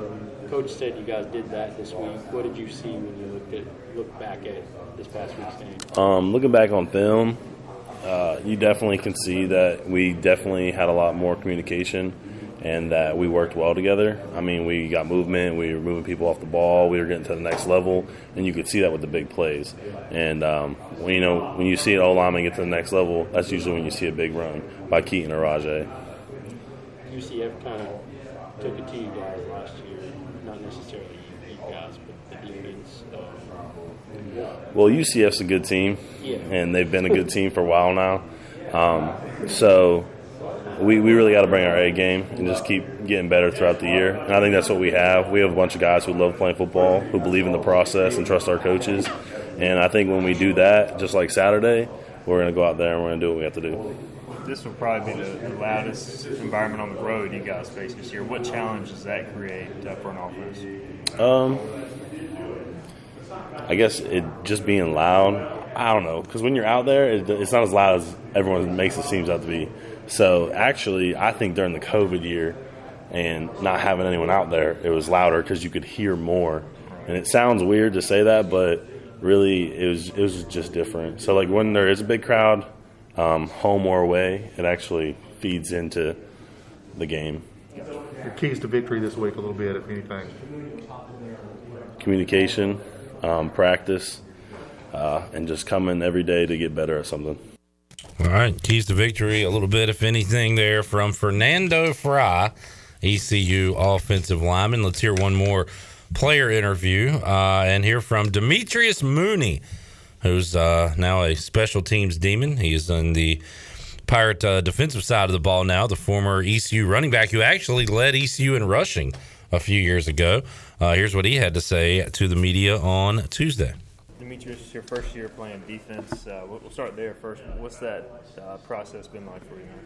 Uh, it's been an exciting transition. I mean, of course, you know, uh, I came from the offensive side of the ball, so running forward and just running people over and making people miss and stuff. And then you go from that to backpedaling and coming out of breaks and trying to make interceptions and stuff like that, and just learning the uh, defensive schemes and things. Uh, the transition has been very exciting with with just like how how tight the defense is and and how the defensive coordinator defensive coordinator uh, coach Harrell like just operates and, and has the defense all working right now. Does does it playing running back help you now that you're on defense? Kind of know what running backs do and that sort of thing. Oh yeah, that definitely helps. I mean, um, I seen that a lot in my transition during the spring. Um, we had running backs that would try to make moves, and of course, like I, I train with these guys, so I know like their their best moves and what they're gonna try to do to me. So when they try to juke me or spin move or, or when they're trying to set me up to make me miss, like I kind of know like the timing of when they're gonna do that, and and then also like like just the the schemes and like the personnel, the 12 personnel, 21 personnel, and things like that. That kind of helps me know like whether they're gonna pass or or or they're gonna run, and, and just looking at how the tight ends and and the tackles and just the offensive line sets that, that's it's just like little demeanors that I pick up on. I'm interested that first conversation where they came to you and said, "We want you to make the switch." Uh, what was that like? Uh, I mean, it, it was no hesitation. I mean, I I've, I've always been a, a defensive minded player. Just like I mean, you seen when I first got here. I, I, was very aggressive. I was a, I was a bruiser type of running back. I was one cut and go, get downhill. I always loved contact. So when I had the opportunity to, to transition to defense, considering I mean I had had guys like Keaton Mitchell and guys like Rahjai Harris that came in the room and took advantage of their opportunities with absence of, of me in the room. I was just like, I mean, if it's another opportunity for me to get on the field to help the team, why not? You had a huge hit on special teams on Saturday. Uh, I noticed you maybe a little shaken up, but what does it what does it feel like when you when you hit a guy that hard uh, and, and kind of in the meat? Uh, I mean, I love it. I mean, I mean, everybody was very concerned after the hit. Uh, I was concerned with myself actually, but I mean, I love it because I mean, I mean that's just who we are. I mean, Coach Houston emphasizes every day like we're going to be a team that runs and hits, and I mean that's what we do every day. So I mean, I pride myself on that from from the get go when they told me I was going to be on kickoff every every week. They said we need you to be an impact on this team. So I mean, that's what I've always wanted to do. I wanted to be an impact. So I told coach on on Thursday, he, he we had to walk through, and he was like. He was like, I need you to be that heat seek, uh, heat seeking missile, and I was like, all right, coach. I was like, I got you. I was locked in. I felt like the team was locked in. We went down we executed, and then I mean the next play, Aaron Ramseur came down with the big hit, and I mean you seen that how special teams affects the game because they fair catch, and, and that just set the attitude and the tone for the game. When you look at Ja'Quan McMillian on this defense, it, just how important is he? Just his total game, his leadership. How much do y'all follow his lead on defense? I mean, we follow his lead every um, every day. He's a he's a big time playmaker. He's a big time leader on and off the field. Uh, he gets us going, gets us juiced up, and I mean the things that you guys see on Saturdays, he does those things every day. I, I trained with him personally. When on defense, he was the first guy I went up to, and I was like, "Hey, bro, I, I need some help because I mean, like, I, I mean, it's been years since I I done been on this side of the ball, so he was like, I got you. We did a couple footwork drills and things like that during the summertime. Um, but I mean, yeah, he's a very effective leader, and he's a guy that we definitely need on Saturdays. With any idea if, if they needed you to play running back, could you go and take a take a carry or two, and if uh, if you need spot duty? Oh, of course. I mean, I mean, hey, I mean, I came in uh, as an athlete, and I mean that's what I'm always be. So I mean, I'm a team guy. I'm gonna do anything I can to help the team and to get the team uh, a W, and that's the the goal of every week. So I mean, it's nothing personally for me. I, my personal goal is, is to win as a team. So if, if they ask me to play running back, I mean, I guess I'll have to dive back in the playbook and, and get a carry or two. Did you play defense in high school?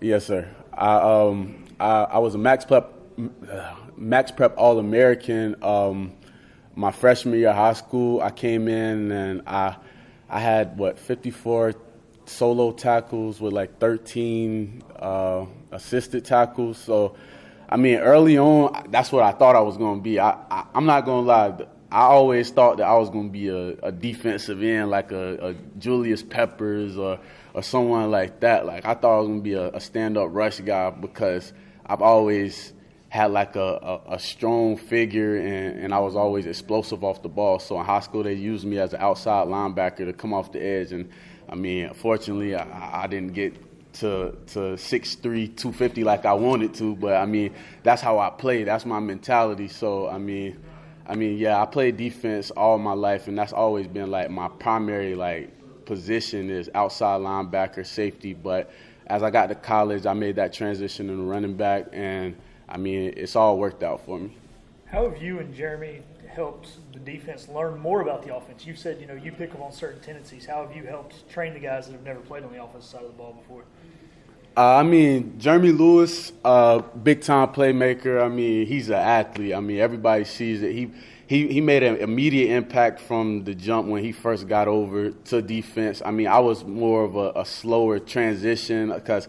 I mean, I mean, Jeremy is he's a he's a smart guy. Our freshman year, I would go to Jeremy's dorm room and be like, "Hey, bro, I need help. Like, help me with this homework assignment." So he's a he's a very intelligent guy. So I mean, with his leadership and stuff like that, and I mean my leadership, I mean we both bring bring a, a lot of a lot of attributes with picking up tendencies and just knowing like and practice it, it's kind of funny because both of us made that transition this year and they're like oh they're making those plays because they know like they know the playbook. And i'm like hey like i i completely wiped that out of my mind. Like i'm focused on defense now but i mean it's just like i naturally just know. So it's not that i'm i'm i'm already just cheating cheating the system or anything. It's just I mean I've been in that position. I've been on the other side of the ball, so so my instincts are, are, are more quicker than others when when I see something happening. All right, awesome interview with Demetrius Mooney. Hearing him talk there, you wonder why he was so acceptive of his role change to the defensive side of the ball because that's where he feels comfortable. And you heard him there. He said he grew up and always thought he would be a, uh, a defensive end like Julius Peppers. And he said he ran the ball with an aggressive defensive mindset. So uh, really cool to hear from Demetrius Mooney there. And uh, and who knows, man, uh, could turn into a one of the key members of the defense uh, by the time he's done at East Carolina. He's already making some plays on special teams right now. So uh, great attitude on that young man. And uh, you hear the buy-in from him and others, and that's one of the reasons the Pirates have been able to win three straight games. We'll take a timeout, come back when we return. We will switch gears, talk some baseball, uh, MLB playoffs. Mark Brown, CamdenChat.com will join us. We will talk about tonight's wild card game, get his thoughts on what's going to happen in the American League, and more. We'll do that to wrap up hour number two of Pirate Radio Live on a Wednesday. Back with you after this.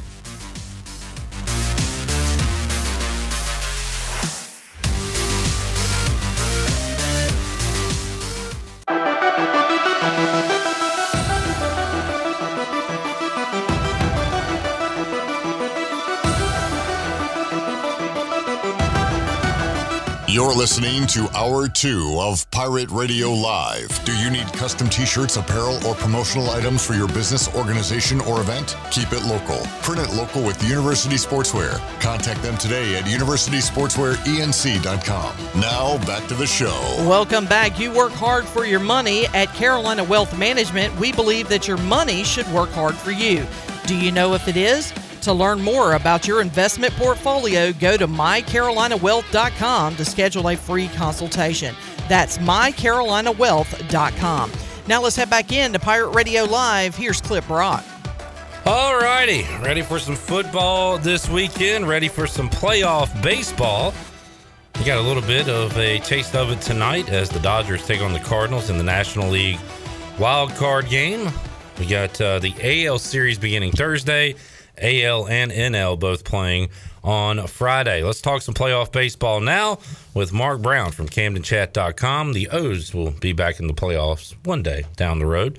Certainly not this year, but uh, Mark, we appreciate your time joining us today. How you doing?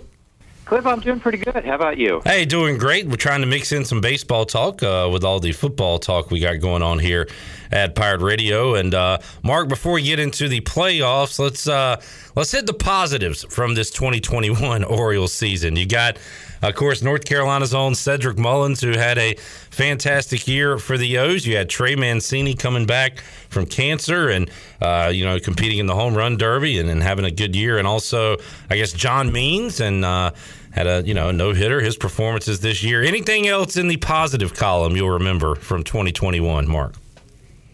Well, Clip, you know, uh, the Orioles fought on the very last series and found their way into getting the number one pick in next year's draft. Like there you go. So I guess that's another positive. No, but, um, you know, the, the three ones you mentioned are pretty big. Cedric Mullins, the first 30 home run, 30 stolen base season in Orioles history is pretty cool. Uh, John Means throwing the first solo Orioles no hitter for the um, since 1969. I mean, I still can't believe I saw that. That was just really the most amazing individual moment. And as you said, Trey Mancini's return from cancer, just the fact that he was able to get back to playing baseball at all, let alone have a pretty uh, pretty nice season with 21 home runs and a, about a league average bat overall is, you know, it's fun. Um, the rest of the team maybe not so much, but uh, you know, there's there's fun going on on the minors uh, and reason to be hopeful for probably next year to be a bit better of a team and maybe even back in the playoffs within two years. Mark Brown CamdenChat.com joining us. Mark, uh, a few weeks ago, the Eagles and Cowboys played on Monday Night Football, and uh, I, am watching the ManningCast, so uh, that was entertaining. I, I kind of hate the Cowboys a little bit more than I hate the Eagles, so I wanted to see Dallas lose. But uh, if it was Phillies Mets in a in a wild card game. I don't know even know if I could hate watch that one. I'd probably just find something else to do. So, just curious, how did you consume Yankees Red Sox last night? Did you hate watch it? Did you find something on Netflix? How did you uh, enjoy that one? No, you know that's a good way good way of putting a clip. And I actually have a little confession. Uh, my fiance grew up as a Yankees fan, so as far as this house was concerned, there was kind of a mild preference. She oh. and now we both uh, we both have season tickets for the Orioles, but uh, she has. Well, she doesn't have my life experience of hating the Yankees, forged particularly by the uh, Jeffrey Maier game in the 1996 ALCS. I just, um, for me, that's the team I will always dislike the most. So I'm happy that the first exit from the postseason was the Yankees. But, uh, no, we we had the game on, and she's much more anti-Red Sox. So if the Red Sox had lost, I would have been happy if the Yankees had lost, I would have also been happy. uh, I would have just been a little bit less vocal about it. So, you know, uh, as far as we were concerned, it was a fine outcome. Mark, you've seen a lot of Red Sox this year. You've seen a lot of Tampa Bay Rays, the Rays 100 game winners again. I saw a uh, tweet, Mark, that had the, of course, the Rays winning the AL East, and then it had all of their minor league teams either went to or won a championship, I think. I mean, it's amazing how this organization, top to bottom, has been successful year after year. And of course, they play in that awful stadium down there at uh, at the Trop, and but uh, they continue to get it done. So Rays, Red Sox, Rays have to be a, a big favorite in this series. Uh, what I don't know, what's the deciding factor in your opinion in this Red Sox Rays series? Well, I mean, for the Red Sox all year, it's been can their pitching hold together in the middle of chaos, and they've managed to pull it together somehow, much to my chagrin. Uh, you know, and win 92 games, even though they've really never not answered a ton of questions. Uh, you know, throughout the years, there uh, throughout the, as the season went along, they got uh, you know they got they got four guys that had a 4.5 ERA or higher, and it's like, well, how are you succeeding? You you know in the AL East with that, and they managed to make it work, uh, even though they didn't really have one truly elite uh, back end reliever that they came into the season with, and it's just you know they they had the. Uh, they had a whole bunch of COVID roster chaos, and it's just you know maybe you don't want to bet against them because they were able to overcome all that. But just the Rays are uh, you know winning 100 games is really impressive.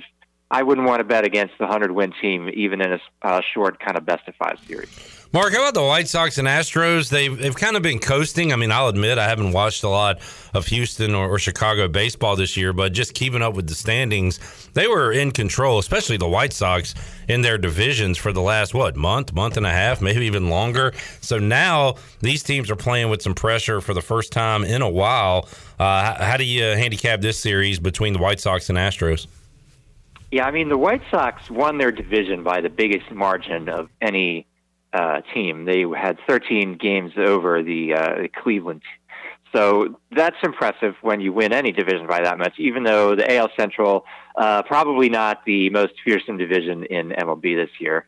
Um, I mean, as far as who I hope wins, I still feel like the Astros didn't really get uh, sufficiently punished by the league for the uh, the whole sign stealing business. So I, I don't really want to see them kind of uh, march through the playoffs. I, I, I, I doubt they're doing exactly the same thing anymore. But just it doesn't really feel right that they uh, they kind of got off not scot free, but just it didn't feel like the punishment fit the crime. Um, but I mean, they have a lot of very good players. I wouldn't I wouldn't want to bet against the Astros either. Um, though it wouldn't be very interesting. I, I guess the way I kind of try to approach the playoffs as an Orioles fan, where the Orioles haven't won the World Series since 1983, which was before I was born. Uh, I, I would like to see someone that kind of hasn't won in a while get to win it, and that's kind of who I usually pick to root for. So, I mean, as far as that goes, my teams are probably like the Rays and the Brewers. But uh, I mean, the White Sox getting back to that series. I mean, they have a good team too. That's why they won 93 games. They won their division. Uh, they had a pretty good uh, set of guys in the starting rotation.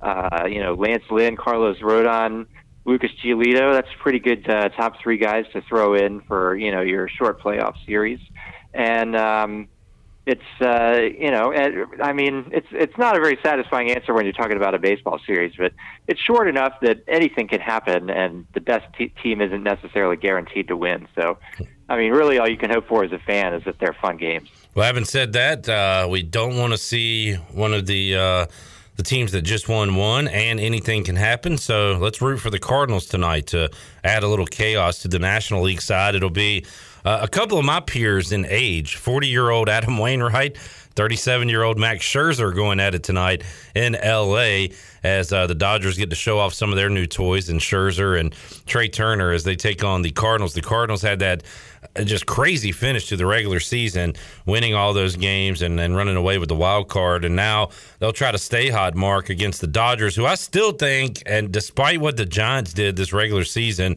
I still think the Dodgers are the team at the end of this thing. Uh, but that could all change uh, tonight if uh, if they go down to the Cardinals.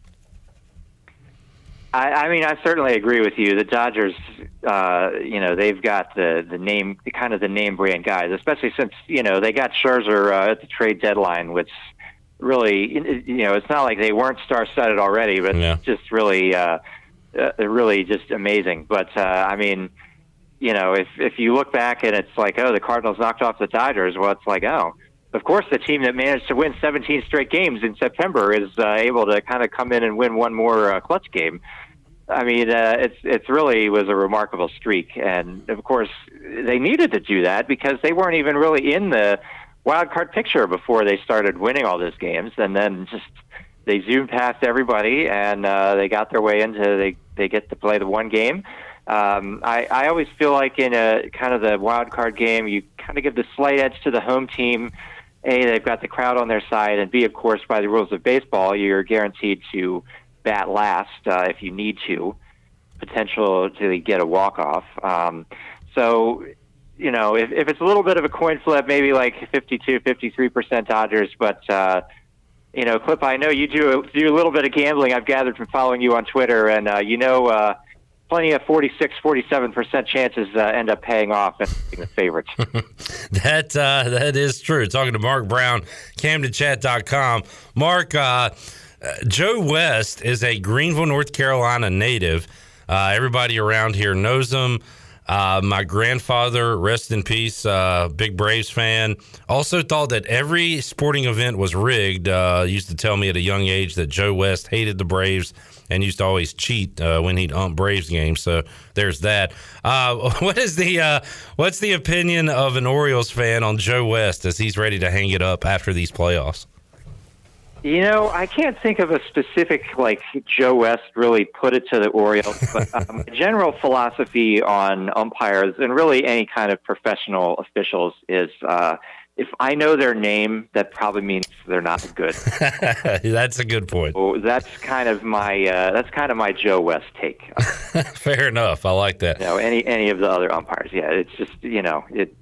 You don't know who they are if they're doing a good job. You really only notice when they're messing up. Mark Brown, CamdenChat.com, joining us from a fan perspective. Mark, you said you wanted to see just somebody different uh, there at the end of the World Series. So you, you you shouted out the Brewers as a Braves fan. I don't like to hear that, but uh, Brewers got some great pitching. That series begins on Friday. Uh, so if the, the Brewers, maybe your team on the National League side, who would be the team on the AL? Did you say that you'd like you wouldn't mind seeing there at the end? Oh well, you know, I, uh, I I don't know. I don't like to say since it's the AL East team, but really, I mean, the Yeah. Rays won 100 games. They were the best team in the American League, and sometimes it's like you want to see the best win. You know, it just it, it just feels kind of right from a karmic standpoint. Like in 162 games, if the team that had the best record is the team that gets the World Series, you know, I can I can live with that uh, if it's not the Yankees or the Red Sox, which in this case, of course, they didn't have the best record. So uh, it would be annoying to me as an Orioles fan a little bit if the Rays won, but also I think that's probably to the extent that you can have uh, justice in sports. I think if they ended up being the AL representative, that would probably be kind of feel right. Mark Brown, CamdenChat.com, joining us. Mark, thanks for uh, joining us through another season of Orioles baseball. We'll keep it rolling, uh, hopefully next year with you. And, and again, we are kind of on the ground floor of this rebuild for Baltimore, so they're going to start winning more and more, and uh, you're going to have more exciting things to talk about as the uh, the months and, and years roll on. Hopefully. Oh yeah, Clip. There were definitely uh, encouraging stories on the Orioles farm system, especially the Double A team in Bowie, where uh, they made it to their league championship series. There were a number of the team's really strong prospects. Spent a lot of time on that team this year. You had Adley Rutschman there, uh, the top pitching prospect in all of baseball, Grayson Rodriguez. Uh, the Orioles minor league home run leader, Kyle Stowers, who was their second round pick in 2019. Uh, you know, there's some real talent that's marching up. Um, probably not going to be on the opening day roster next year for the Orioles, but hopefully by the second half of next year, you're going to start seeing some of these uh, bigger prospect names, and that'll hopefully mean better things in the standings for the Orioles. Excited to see uh, Connor Norby rise through the ranks as well, as we'll uh, keep an eye on the former Pirate, who the Orioles got pretty early in the draft uh, this past year. Mark, thanks for joining us, man. We might uh, might lob you another phone call during these playoffs and get your take on things, but we appreciate your time today and uh, have a great uh, off season. We'll talk to you again down the road. Sounds good. Take care, Clip. I'll uh, catch you next time. All right, there is Mark Brown and a loud grunt from Bryce Williams as he joins us here in the Fire Radio studios. Bryce, you an old man? This is making some I old man noises. Sheesh. Ah. Sometimes I realize if I don't have my headphones on, no one can hear me. You're in your own world. Uh, sometimes when I'm eating or just kind of sitting in a chair, uh, my wife will be like, "What? Were you in pain? What's wrong?" And I'm just making old man noises, and I don't even realize You it. can always It does you verbalize can, it. you can always expect some kind of noise or kind of side talk from Bryce. Yeah. And I always forget when I set up the camera for Bryce, I have to go higher on the camera because if I go on a normal w- with a normal frame, half of his head is out. He's a tall fella. He is a tall Bryce dude. Williams. He's a tall dude. Dude. We will talk to Bryce Williams coming up in just a moment, but right now we will take a timeout, come back. Hour three of Pirate Radio Live on the way. Three in a row for the Pirates for the first time since Bryce Williams was on the football team. Can you believe it? And some more tight end action. Uh, yeah, we got to talk about Ryan Jones and his performance on Saturday as well. Hour three with Big Bryce on the way on Pirate Radio Live after this.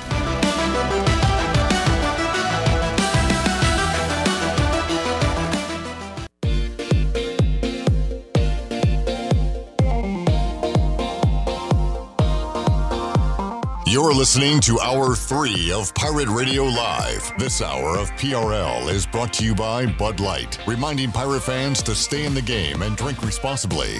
Bud Light, the official beer of the ECU Pirates, and proudly distributed by Carolina Eagle Distributing since 1989. Now, back to the show. Welcome back. Live well, move more, and hurt less with Kinetic Physical Therapy. If you're recovering from an injury, getting back into sports, dealing with everyday pain or fatigue, then Kinetic Physical Therapy can help you get back on track and live well. Kinetic has nationally certified therapists for physical, occupational, speech, and massage therapy, all in a state of the art facility on Arlington Boulevard in Greenville. Visit kineticptgreenville.com for more information. Now let's head back into PRL. Here's Clip Brock. Back with you on Pirate Radio Live here on a Wednesday, a Bryce Williams Wednesday. Shirley Rhodes, Chandler Honeycutt here. And uh, taking your thoughts, you can chime in 317 1250 or chime in on the Facebook live feed as we got that thing figured out. Been some Facebook issues this week, but we are good to go right now. Bryce, welcome back to the program. How you doing today, man? Thank y'all for having me. I'm doing pretty well. All Not right. Too bad. And obviously another good uh good evening to uh talk about some ECU football. Heck yeah, man. And uh, before we get there, though, Susan says, Tell Bryce I thought about him. I stopped on Portertown Road and rescued an orange spotted turtle. Nice. By t- talking to it in the middle of the road and coaxing it to the other side for safety. She must have had a lot of time to, to, to get to kind of coax it to the other side, but good Come job. on. Well, good on. job, Susan. Bryce Hey, talks to him while he's carrying him Yeah. off the road. So, yellow. What'd you say? Orange spotted turtle. That sounds like it would be poisonous, wouldn't it? yeah, stay away from the snapper on that All right, you little buddy. Now you walk that way. yeah, she must have had. Uh, must have been not during uh, rush hour. Yeah, it wasn't at that roundabout, I'm guessing. Yeah, on yeah. Portertown. Uh, we'll get Pirate Radio outdoors because apparently Bryce was outdoors. I was. On uh, even Saturday. We'll talk about that momentarily. Bryce, Pirates pick up, and I, I love to do these just because it, it feels like we're, we're getting back to something. But first win over Tulane since you beat them in 2014. First three game win streak since you were the here in 2014. First time ECU's had a winning record in October since 2015 when you were here. So Bryce uh, got something going on here, man. And this was the whatever you want to call it, complimentary football uh, team win. This Yeah. was it. Offense, defense, Yeah. special teams, all coming together for a great performance on Saturday. Yeah, most definitely. And yeah, I had my day, my, my whole day scheduled out, but long story short, I was out too far, too long on the water. Too Um, long and too far. Too long. Yes, exactly. so, um, you know, of course, I, as soon as I get into the channel or whatever, I try to look at my phone and see see, uh, see we've won. Well, no, we were up. Uh, the game was still going on, but uh, yeah, after watching the highlights, my goodness, that was one I wish I could have just chilled, either been in Dowdy-Ficklen or at least been able to watch the full thing because it looks like we were fire, firing on all cylinders. And um, like you said, the you know the whole team with the special teams, defense, offense, um, everybody just meshing was great. You know, 52 points. I mean, that's uh, that's awesome. We we score 52 points each game.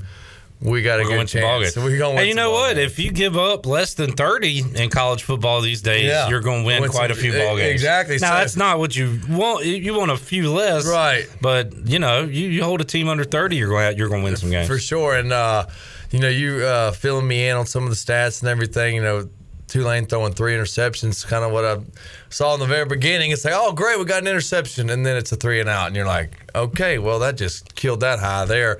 Um, you know, we must have taken, you know, full advantage of those uh, turnovers. I Yeah. mean, um, which is great. So we're, you know, doing that. I mean, uh, pass protection and um, you know run. I mean, it was like I said. I wish I could have watched that one. And Keaton Mitchell, my goodness, it's that that left sideline, that home, they, that thing is going to get burned up. You know, they're going to have to repaint that soon. Um, you know that, and then the long ball, fourth and two. How awesome is that to not only convert, but to you know have a dang on bomb to Tyler Snead, um, and then you know, Keith Mitchell on the second touchdown, and how many touchdowns we had. You know, Holton having that good run. Um, I think right where he had scored was dang near right where I scored my first touchdown. Um, and to see him doing that, breaking some tackles, I mean, like I said, I wish I could have you know watched that game and um, you know really seen the full, uh, see every play and um, cheers home. But super happy that we're finally you know, coming together. We got to Yep. take it week by week, but you know, a conference win that's huge at Yep. home. Um, you know, we got a tough one this week. Um, you know, but hopefully I mean, we can just keep it up and you know, keep this keep this train going. Bryce, uh, some bad news. East Carolina still stinks on third down, three of 14. Yeah. Good news, four of five on fourth down. So who needs a third down when you're just going to get Exactly. it on fourth? And and they did. I wonder how many of these.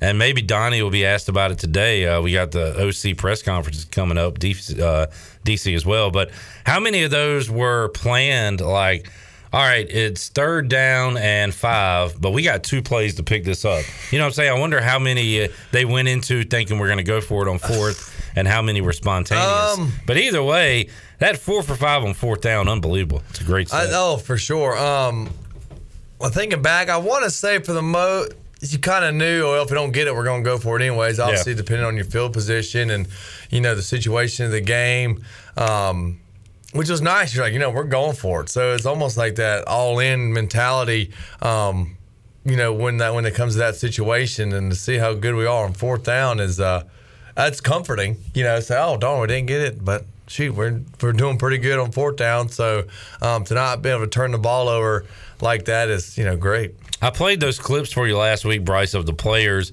admitting they did not have the the preparation, the seriousness, the focus they needed going into Charleston Southern.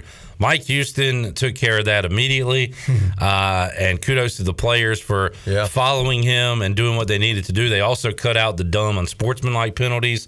It was a, it was a completely different look from week to week. But do you remember as a player, Bryce, and you? You might not be the guy to talk to about this because you're so you're not very emotional Hmm. it seems like and you don't get too high or too low you were always every time we talk to you after practice the same the exact same but as a team do you remember when you would have really good focus weeks of practice as opposed yeah. to like bad kind of lackadaisical practices and how much does that run into game day on saturday It was, yeah. Like thinking back, you kind of feel like the coaches pretty much let you know if you're either on, you know, doing well or not doing well or focused. I mean, there was, you know, several practices we were like, what, you know, the offenses were just, met, you know, offside, and jumping off sides or interceptions or drop passes. Um, you know, I mean, it's, it definitely, I don't know, if ever, ever really recall it affecting the game week. Uh, I mean, the game. But yeah, I mean, there's definitely been practices where you're like, "Daggum, what's going on? Like, we're in a little funk here." And like I said, they were quick. The coaches were quick to say, "All right, stop it. Like, let's get this thing's going. Chill out or w- focus. One of the two.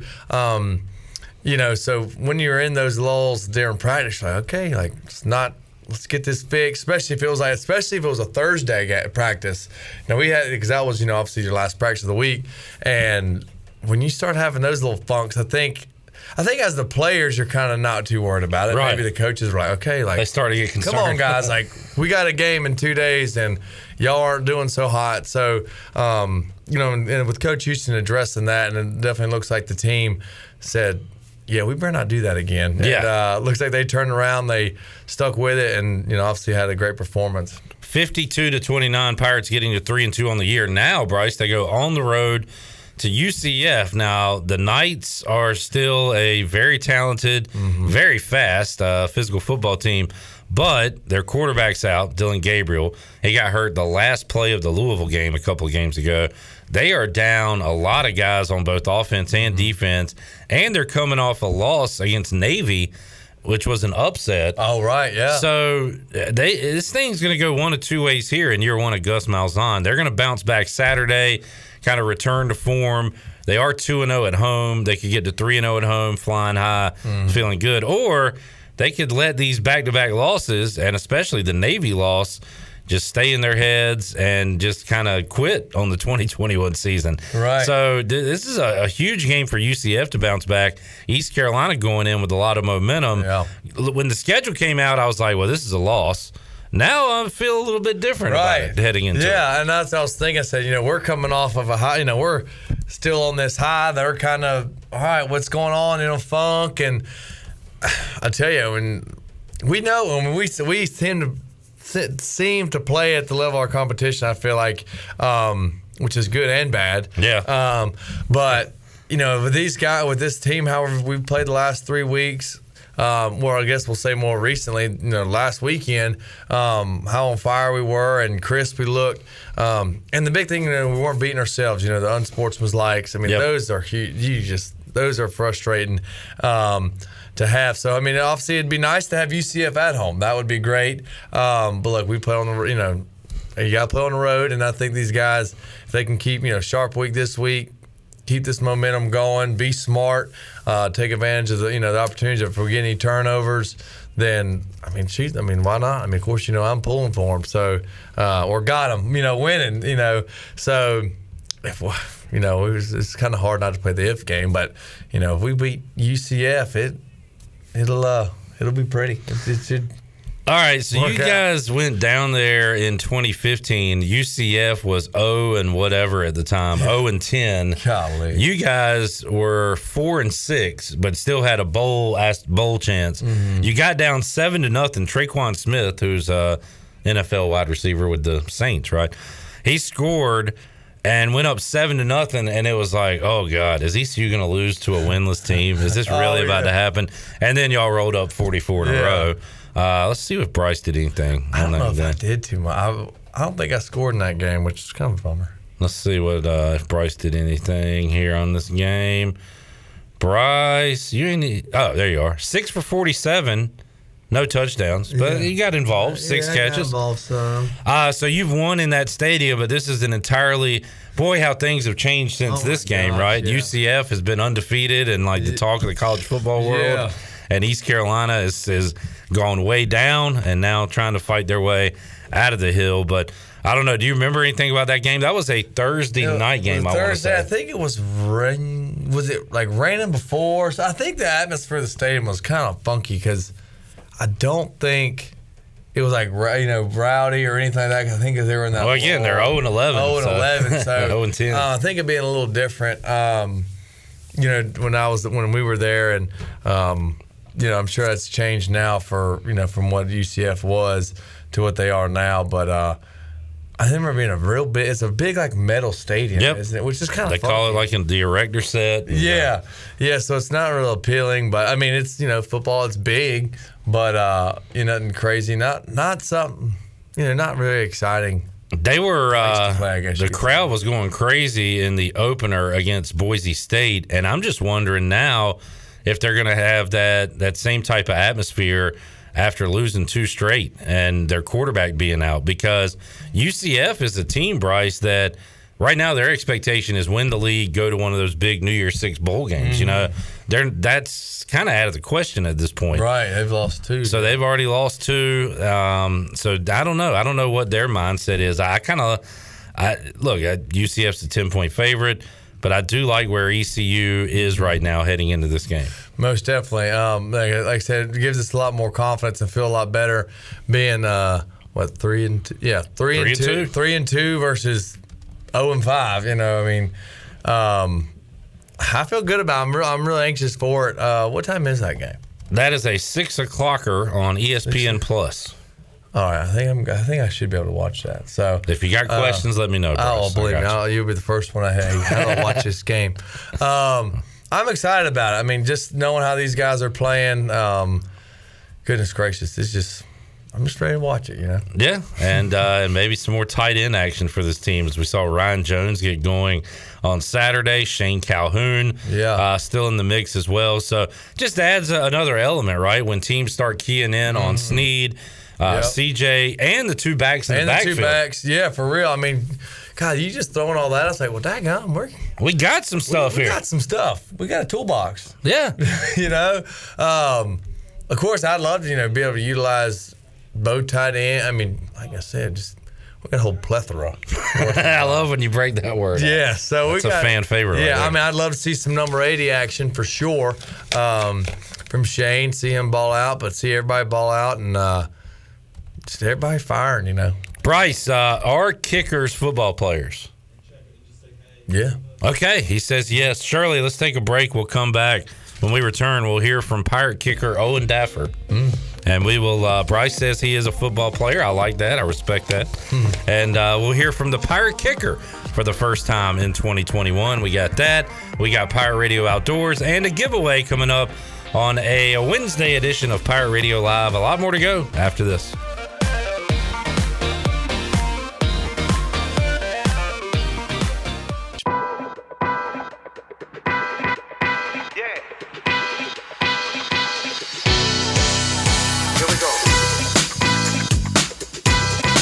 You're listening to Hour 3 of Pirate Radio Live. This hour of PRL is brought to you by Bud Light, reminding Pirate fans to stay in the game and drink responsibly. Bud Light, the official beer of the ECU Pirates, and proudly distributed by Carolina Eagle Distributing since 1989. Now, back to the show. Welcome back. Eastern North Carolina's choice for window tinting, signs, graphics, wraps, graphic design, and more is Signs Intent. Be sure to stop by their office at 801 Staten Road in Greenville, or you can book an appointment online at signsintent.com. Now let's head back in to Pirate Radio Live. Here's Clip Brock. Back with you on Pirate Radio Live. I asked Bryce as we were going to break, is Owen Daffer a football player? or the kickers football players? Matt says he kicked and recovered an onside kick. He's definitely a football player. that was a big play. Good call, Matt. No doubt. Uh, also, Josh, I will read your comment once we get to Pirate Radio Outdoors in a moment. Got a question, a Pirate Radio Outdoors related question for Bryce coming up uh, later on in the show. But right now, let's continue on our Bud Light ECU report and hear from Pirate kicker Owen Daffer as he talked to the media on Tuesday. Well, Owen, your, your first year kicking, I know you were here last year, but just what, what has this uh, experience been like? Your first time really playing? Uh, it's amazing. I mean, I've always grown up watching college football. The atmosphere is electric. Dowdy's great. Uh, I love, I love the atmosphere. I love the crowd. I love everything about it. So, Seem, you seem to be settling in. You could sense a little bit of nerves in the first game, a little bit, but um, talk about how, how it feels now that you've got a, a few games under your belt. yeah. So the first game, a shock was not being able to hear. Obviously, I I've never had to deal with that. But after the first time, you get you get used to it pretty easily, and then you settle in and you appreciate it. I lo- I honestly like not being able to hear. I like away games. It's it's calming, not like to hear all the crowd, and I don't know why, but it kind of calms me down. Coach Houston has described you as a, surfer dude, kind of laid back. Is that a fair uh, representation of your personality? Yeah, it's pretty fair. I uh, back home, I, I love surfing. I love doing uh, being at the beach and just hanging out. Uh, I have a skateboard. I ride around uh, campus on to get to classes and everything, and it's just yeah. What are some of the things you do on the road when you get to a stadium? So when you get to the bounce house on Saturday, what are some of the things you go through? Uh, I just do my regular routine. I go out there, warm up a little bit, uh, make sure my body's loose, go back in, then we all come out as a specialist group and uh, kick, kick a little bit more with the snap and hold, and then just lock in for game time. Do you ever have like like go to coach and say, hey, I can get I can get through 50 pretty easy, or I can get to 55 or 70 or anything like that? Uh, I, I I let him uh, judge where I should be kicking. I, I don't really intrude in that sense, but my farthest ever is 65. I hit that uh, in a competition for to go to the Polynesian Bowl my senior year of high school. Sorry about that. What are your uh, your thoughts about this league? You know, y'all come off a big win, and then you have to play, travel to another good team. It's every every week you're playing a good team. What are your thoughts about just kind of getting through that? Uh, I love competing. Competition's Uh, it's a fun thing for me. Like everything I've, do, I've done here since I've got here, it's been competition. We have a pool table. We were always competing on that. Uh, practice every single day. We play ping pong all the time, me and my buddy. So everything I do is really competition. So it's it's not really much different. I, I don't really try to think too much about uh, the league and the competition too much. I just try to focus in on the game and have fun during the game. What is your process after a kick? Make or make? Make or miss? Uh, I just go back to I go back to the net. So I go back to the net, make sure I uh, continue practicing my fundamentals and making sure I'm hitting the ball well, regardless of whatever happens.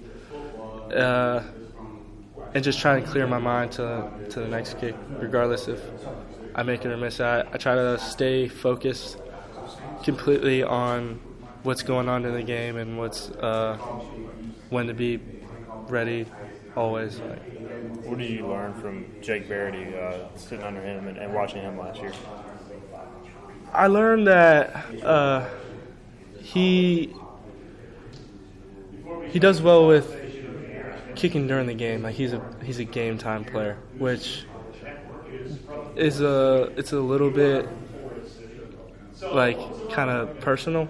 So like some people are really good during the game, some people aren't.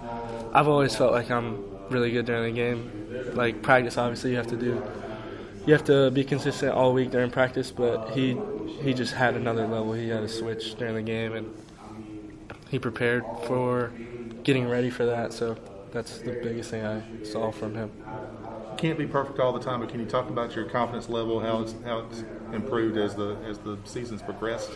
Yeah, I've definitely uh, getting more experience always uh, gives you more confidence and realizing the different factors in the game, like the crowd noise. Uh, those things will give you more experience and unlock different levels of uh, understanding of how to do the job. And I think I've realized a lot of the things. I, obviously, there's a couple more things I have to unlock, like being in a game time, game winner situation. I've had the I've had the situation where in South Carolina went up 17-14, so I know it's like to be in a big time kicking situation to give us the lead, but a game winner, I still need that under my belt to really improve more, in my opinion. Over the summer, Coach, you know, said that there was a kicking competition. And how have you worked? Or has it made you work harder knowing now there's a kicking competition? I'm guessing you probably didn't have as much of that in high school, considering I'm guessing you're the only D1 kicker on your roster. Yeah, hundred percent. That's uh, hit it to a hit it to a T. I've always been competitive though, so I go to camps all the time. You see a bunch of good kickers. You try and compete with them at camps to get uh, preferred walk-ons or scholarships to whatever university you go to. So, in that sense, I have had competitions before, but every single day, repetitive. You have to make kicks. You have to be consistent, and that was it was different. It definitely makes you a lot better. Oh, it's it's insane how much that increases your skill level because you just have to be locked in every single day. And a lot of times in high school, you you're not always locked in. You a lot of times your coaches don't have kicking competitions every single day. They don't have field goal every single day. They just have it one day a week. So having it every single day here is it's really smart and it's really uh, it helps your kickers get used to situations and everything like that. Owen Daffer, East Carolina kicker. First time we're hearing from him in 2021. And I guess you want a surfer dude, skateboard Hmm. bro, as your kicker because very laid back. You don't want a high anxiety guy, Bryce. Yeah, real spazzy. you don't want to spaz kicking your field goals. Uh, so maybe he's got the perfect temperament for it. And uh, we'll see uh, what that means for his career here. He's from Wilmington. I was thinking about it during the chat. Um, Bryce, if you were if you were from the Williamses from like Wilmington or California, I could see you being a surfer instead of a hunter fisherman. You got the kind of laid back mindset Yeah. for it. I think. What do you think? well- you ever been on a surfboard before? No, I'm boogie boarding, but that's been a long time ago. Um, I I don't know. I could. I don't know. I have to be a longboard. Yeah, you know? yeah. Might be too tall. You might have. I don't know. It'd be too big for I a surfboard. like I don't that seven footer, however big longboards are. I'm not sure, but I, I was looking back at the uh, the 2014 roster, trying to remember all the kickers kind of run together for me. But uh, Warren Harvey, great guy. Davis Plowman, we've talked to him. Him and uh, Worth Gregory doing some training for Mm. punters and kickers in the Triangle area. Uh, did you? So I'm I'm curious, like how much of the um, the skill guys talk to the special teams unit? Did you hang out with any of these dudes? Uh, talk to them? no, they're kind of in their own world. Yeah, right? they are. They're just kind of their own little uh, clique and whatnot. I mean, you like, would- you know, if we're all out or something, we'll see. You know, we'll, uh, um, you know, hang out. I may have golf with Plowman and Worth one day. I, but I don't know. It, that's probably not. I don't know. But uh, nah, it was mainly. I, they just they, they honestly they just hung out with their main Yeah, they had their specialist crew. um, they would always I feel like they'd always show up to like parties together not Yeah. Warren but like uh, Plowman Jim and um, You had the long snapper there, stuff. maybe? yeah Like the and whole- uh, they just would all come in as a posse and it was pretty funny Chandler, as a long snapper, did you ever get to talk to like the wide receivers and running backs and stuff? I mean, very seldom. and then sometimes they would forget who you are. They're like, yeah. who the hell are you? yeah I'm Hey, the guy man. that snaps on uh, when you guys score touchdowns. yeah, I'm the one that gets the ball well not rolling but you know I'm the I, I start this thing off You get your hands on the ball every you time. You have yeah. your click. Like Yeah. you have your Yeah. kicker, your punter, and they're and they're usually funny guys. They're usually Yeah. your comedians of the team. So Oh yeah. Uh, for some reason, I always drifted toward you know with my Sean being a kicker. I always drifted towards like when the with the when I was in the NFL like with the special like would hang I chat with the specialists or the kickers and things like that. Um, I think just because my brother was a kicker, so it's Okay. kind of, it's kind of funny how. I, You got a soft spot for kickers Yeah. because you got one in the family. Yeah. that's all right. Yeah. Good deal. All right, we uh, we'll take another break. Shirley Rhodes, let's make somebody a winner on this Wednesday edition of Pirate Radio Live. Booty, booty, booty, booty, booty everywhere. Booty, booty, booty, booty, booty everywhere.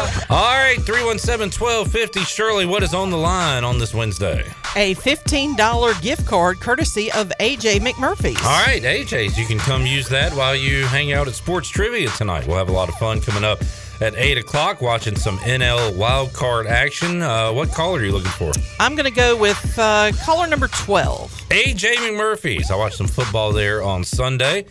Might be back there this Sunday. We'll definitely be there tonight. And you can be a winner right now. We'll take a timeout, come back, and have more for you on Pirate Radio Live after this.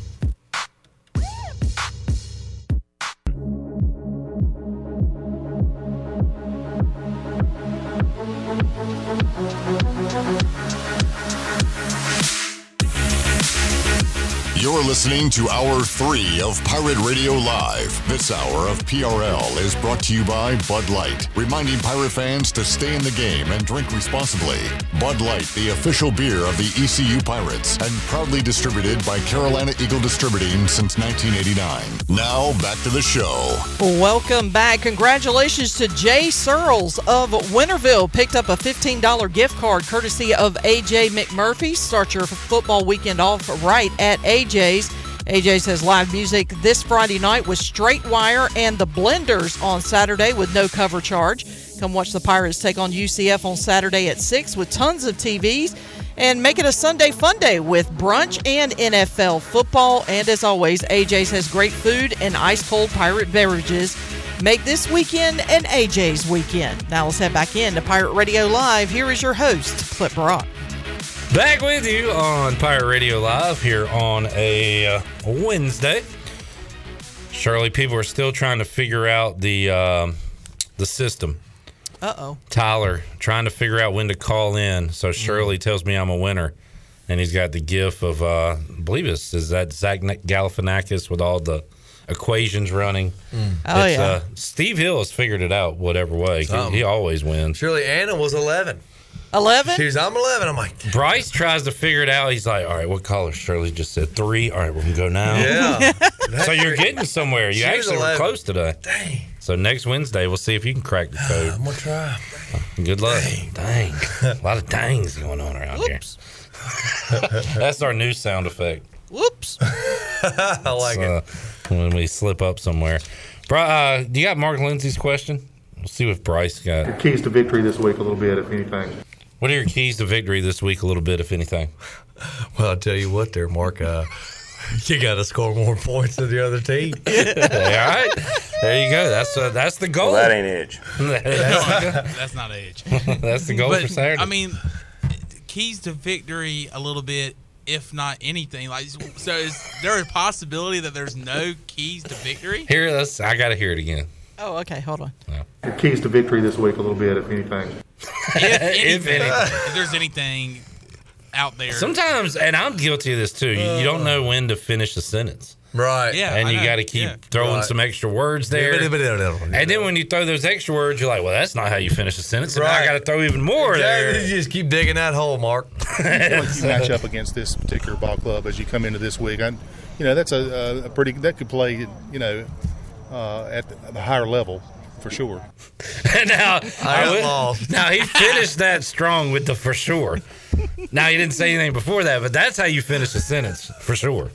So When your turkeys got cooked up for Thanksgiving here. that's an all-time classic. I didn't hear the uh, I didn't hear the for sure on that last one. Can you play that one one more time? How do you feel like you match up against this particular ball club as you come into this week? I, you know, that's a, a pretty that could play, you know, uh, at the higher level for sure. For sure. Blake, where do you feel like you've uh, you've learned the most about your defense so far? Where the, what have they gotten best, uh, gotten better at, uh, best, and besides what you just talked about, what have they got to get better at? we lo- look, we love some Mark Man, Lindsay. He's got Love his own dude. style of asking questions. And uh, kudos to you players, Bryce, for answering those tough questions. Yeah, they're brain busters. Your keys to victory this week a little bit, if anything. If anything. I like that. I- If there's any keys. You're right, Chandler. He is kind of saying, uh, now there might be no keys at all. Like, yeah, that's why I'm like. Yeah. that's You how just go out Like, there and hope for the say, best there. Say We're what gonna the say a prayer.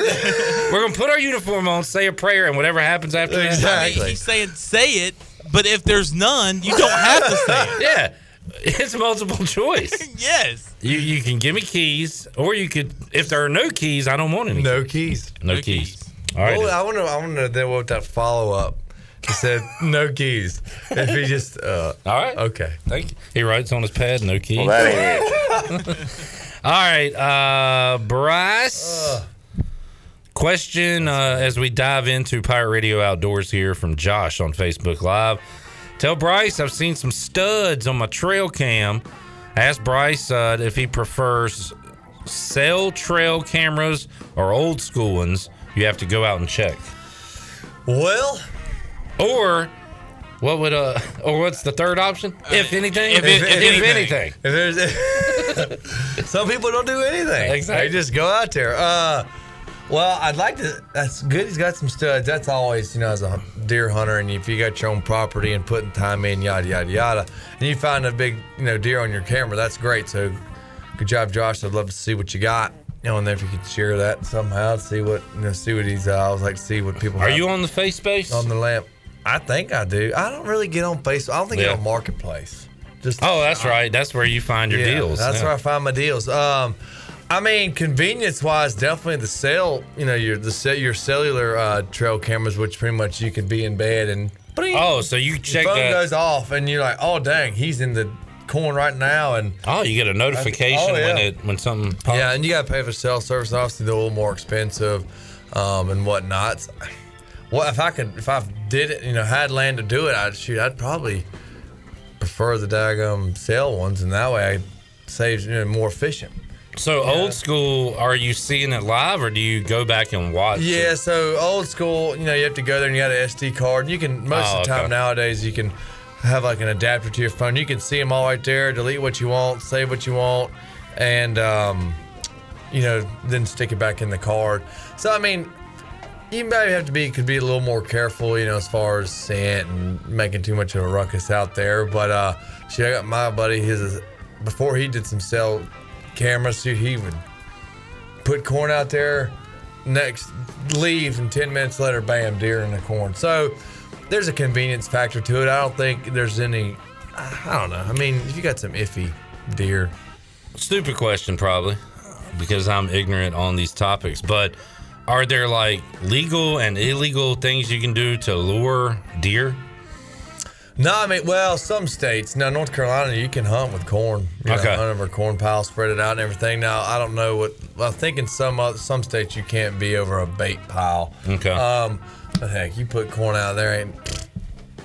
They might not want to go. eat. They might not want to go out to eat. You know that night. They don't Right, they might eat in. They might eat in. So, uh, Honey, we ate out last night. we are not going to that corn pile tonight. exactly. Um, I mean, it definitely helps. Um, I mean, but sometimes You think the deer asks the wife, "What do you want to eat?" and she don't know, just like humans don't know? There might. you think you think they have that problem just like we do? Yeah. What do you, I don't know. I'm not. I don't know what. What do you want? Exactly. You Well, I'm want asking you what acorns? you, want. You want to go to the soybean field? You want acorns? Hey, you know, honey, acorns only come in a certain time of the season, so we got to take advantage of it. You want the corn? You want to go to the corn field, the corn pile? I'm feeling something green tonight. Exactly. So they're going to the soybeans, at least early season soybeans. Okay. So you know, it's tricky stuff, but. Um, Deer hunting, I tell you, but sometimes you're sometimes you're better off set just setting over like a, a, a mock scrape or a well, you can set up a mock scrape and or if you find scrapes, rub lines, deer trails.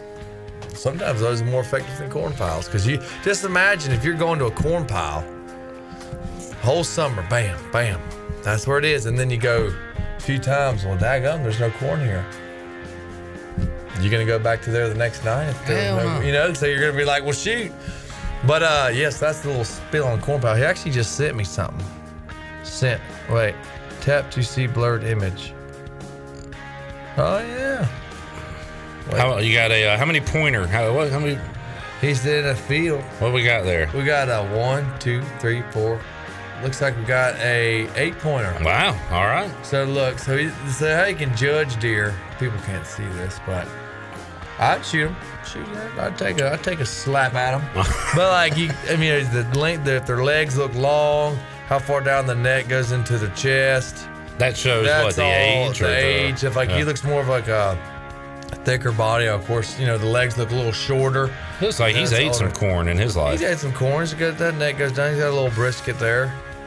All right. You know, maybe like a Bryce says, "A human. What is your favorite style of corn to eat?" Man. I You like got your on the corn. cob. You got you Oh, know like cream corn. I like that silver queen. Okay. On the cob. I tell On the cob. Oh my gosh. So, which cream corn's good, but man, I bet between my family and Anna's family, we could eat a daggum whole row of corn. it is so good. So Mary, and Anna's mom, would next time you have corn on the cob, it's just mayonnaise and Parmesan cheese, hmm. and you and butter. Maybe there's some butter mixed in there, and you just mix it up and put that on the corn cob, and then obviously some black pepper. I tell you, it is so good.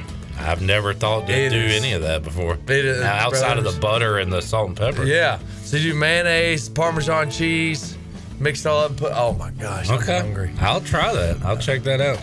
All right. So uh, Bryce loves his ECU football, but he also loves his fishing. I do. And uh, maybe not by by complete choice, but you said Right. you uh, missed most of the game this past Weekend. I did. I was. I tell. I had it all put on my head. Man, oh, we're going fishing offshore. Cool.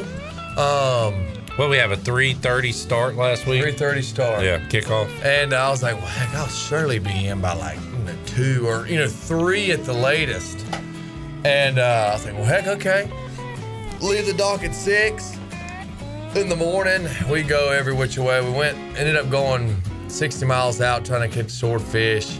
Um, didn't do that, but just bouncing. The guy we're with um, knows what he's doing, and he loves some fishing. And um, he doesn't really care about the football game. No. I Okay. think I was the only one who really cared about the football game, so I was kind of a um, uh, outnumbered there. Yeah. Um, I didn't say anything about it because I was like, ah, shoot, well, I'm sure we'll be back in time. And uh, sure enough, I kept looking at the phone. I'm like, daggum, it's one o'clock. We got an hour and a half ride in. Yada, yada, yada. And long story short, we didn't get back to the dang end of the canal till I think it was probably like 4.30, 4.45. So we're looking almost halftime here. Yeah. Five o'clock. I remember when I looked at my phone and there was like 10 minutes left in the third quarter. And I was Wow. like, okay, okay, I can at least watch some. Well, then they wanted to go on a sunset cruise. And then it just then I had it on my phone, right? And I was like, ESPN Watch, watching it. And Anna was quick to say, Look, you've been gone all day. Time to hang out with me. I'm like, All right. So, unfortunately, I didn't get to watch any of the game, just the highlight. I did actually see the touchdown that, uh, ironically, that um, Mason Garcia threw. Yeah. So I did see that. I was like, Oh, that was cool. And uh, saw we were winning when we were in the turn base and, and all that. So it was. I was torn, you know. I wanted Well- to watch ECU, but I wanted to fish. Hey, you got another week coming up this week where you're going to watch the Pirates take on UCF. What'd you, uh, real quick, what'd you catch? Uh, we caught some amberjack, uh, barracuda, a few dolphin. Barracuda, like the, like real, like barracuda with the teeth. Oh yeah, so I didn't catch it, but my, I guess you could say he's my friend. He's Jay's age. I guess he's a friend. Can you Okay. him a friend? He's You're my friend. You're- acquaintance. You're, older than, you know. I'll get- we're- we're buddies. We're, we're buddies. We're friends. Pals. But- so we're yeah. So we're uh, jigging over um, like sort of bottom bottom fishing. We're jigging for some beeliner beeliners. Yeah, and um, which is you know good eating fish. And he's jigging out open, you know, a big spinning reel, hooks one, he's reeling up, and then all of a sudden his rod goes and like takes off, and then they catch him as a barracuda. Oh wow, Yeah, that is a see. big animal. That's me and Anna. Wait, wait. Oh, here you go. Yeah, Oh, look at them teeth on that thing. So that's real. Do you eat those? No, no. I think Okay. something about the barracudas like a mer- they're high in mercury. Okay. Look where he got gaffed. I mean, they're like dinosaur fish. He will. Not Oh be my able to- God. He will not be able to see very well, Cotton. right through the eye. And then here's uh, one of the amberjack I caught. We call Oh, that's a nice reef donkeys. Reef donkeys. Yeah, Okay. reef donkeys. If a Uh, barracuda got onto your hand, how much would that hurt? It would hurt a lot. Do they look? do they feel as dangerous as they look? You know what I'm saying? Like they I don't look. think they're gonna attack you, but I mean, you start doing. They're probably something- scarier than they actually are. They are. You know what I'm saying? Uh, but they're wild. I mean, they're. It was cool hit, watching them fight that. yeah, that's neat. Um, DLBO caught some dolphin, and which is always fun because you know that's your mahi tacos. This is nice and mellow there. it is. Shirley. Shirley, I don't know if we're going to get our last break in today, or No. we'll make up for it When we hit the mellow, That's when we've gone too far. gone too far. Uh, Dang, it's a- how did ten minutes go by just like that? Because we're just uh, just a couple guys talking fishing, bro. Y'all, y'all are right. two pals talking fishing. Yeah, but yeah, so it was good. We know we had some ate some cobia. Um, they, uh, so the cobia, believe it or not, we're out there trolling, and he's he's swimming right next to the boat. We're How you like spell that? C O B I A. Oh, there it is. And uh, right next to the boat, like, well, y'all to catch him? So we, I mean, like, right next to the boat. And sure enough, they pitched it out there. That is a long, slender And, uh, fish, ain't it? Yeah. And uh, they can get big. They can get up to 100 pounds. Ours Wow. is about like that size. And sure enough, just pitched it to him right next to the boat and psh, caught him. And it's like, well, bud, you're Well, y'all must be living right then. He wanted yeah. to get caught. It's like, well, bud, you're going in the box yeah. with not your choice. night, night. Bryce, enjoyed it, buddy. Yeah, We're out of time. That's crazy. I know. Hey, Where hey guys. time go? I saw a picture on Twitter, and it shows the top three rushing leaders in the American Conference. Of course, Keaton Mitchell leads the conference with 574 yards rushing, which is sixth in college football. I did the math. 426 yards is needed to be the first running back. Did he already say that? No, no, no. Oh, uh, I was gonna say, go uh, ahead. To be the first thousand yard rusher since Vintavious Cooper. Wow. 2014. There we go. So See if we can be a grander. a grander. I like that. Yeah. Never heard That's a that. one. fishing term. Okay. Looking for our first grander since Come Coop home. back in 14. Bryce. Pa- oh, prediction. Oh, ECU wins by. Dang it. I mean, we scored 52, 40s. I mean, but I think it's going to be a tight game. I'm going ECU 37. Is that possible? Yep. 37, UCF 31. We'll see you Thursday, 3 o'clock on an all new edition of Pirate Radio Live. So long, everybody. Thanks for listening to Pirate Radio Live, an exclusive presentation of the voice of the pirate nation.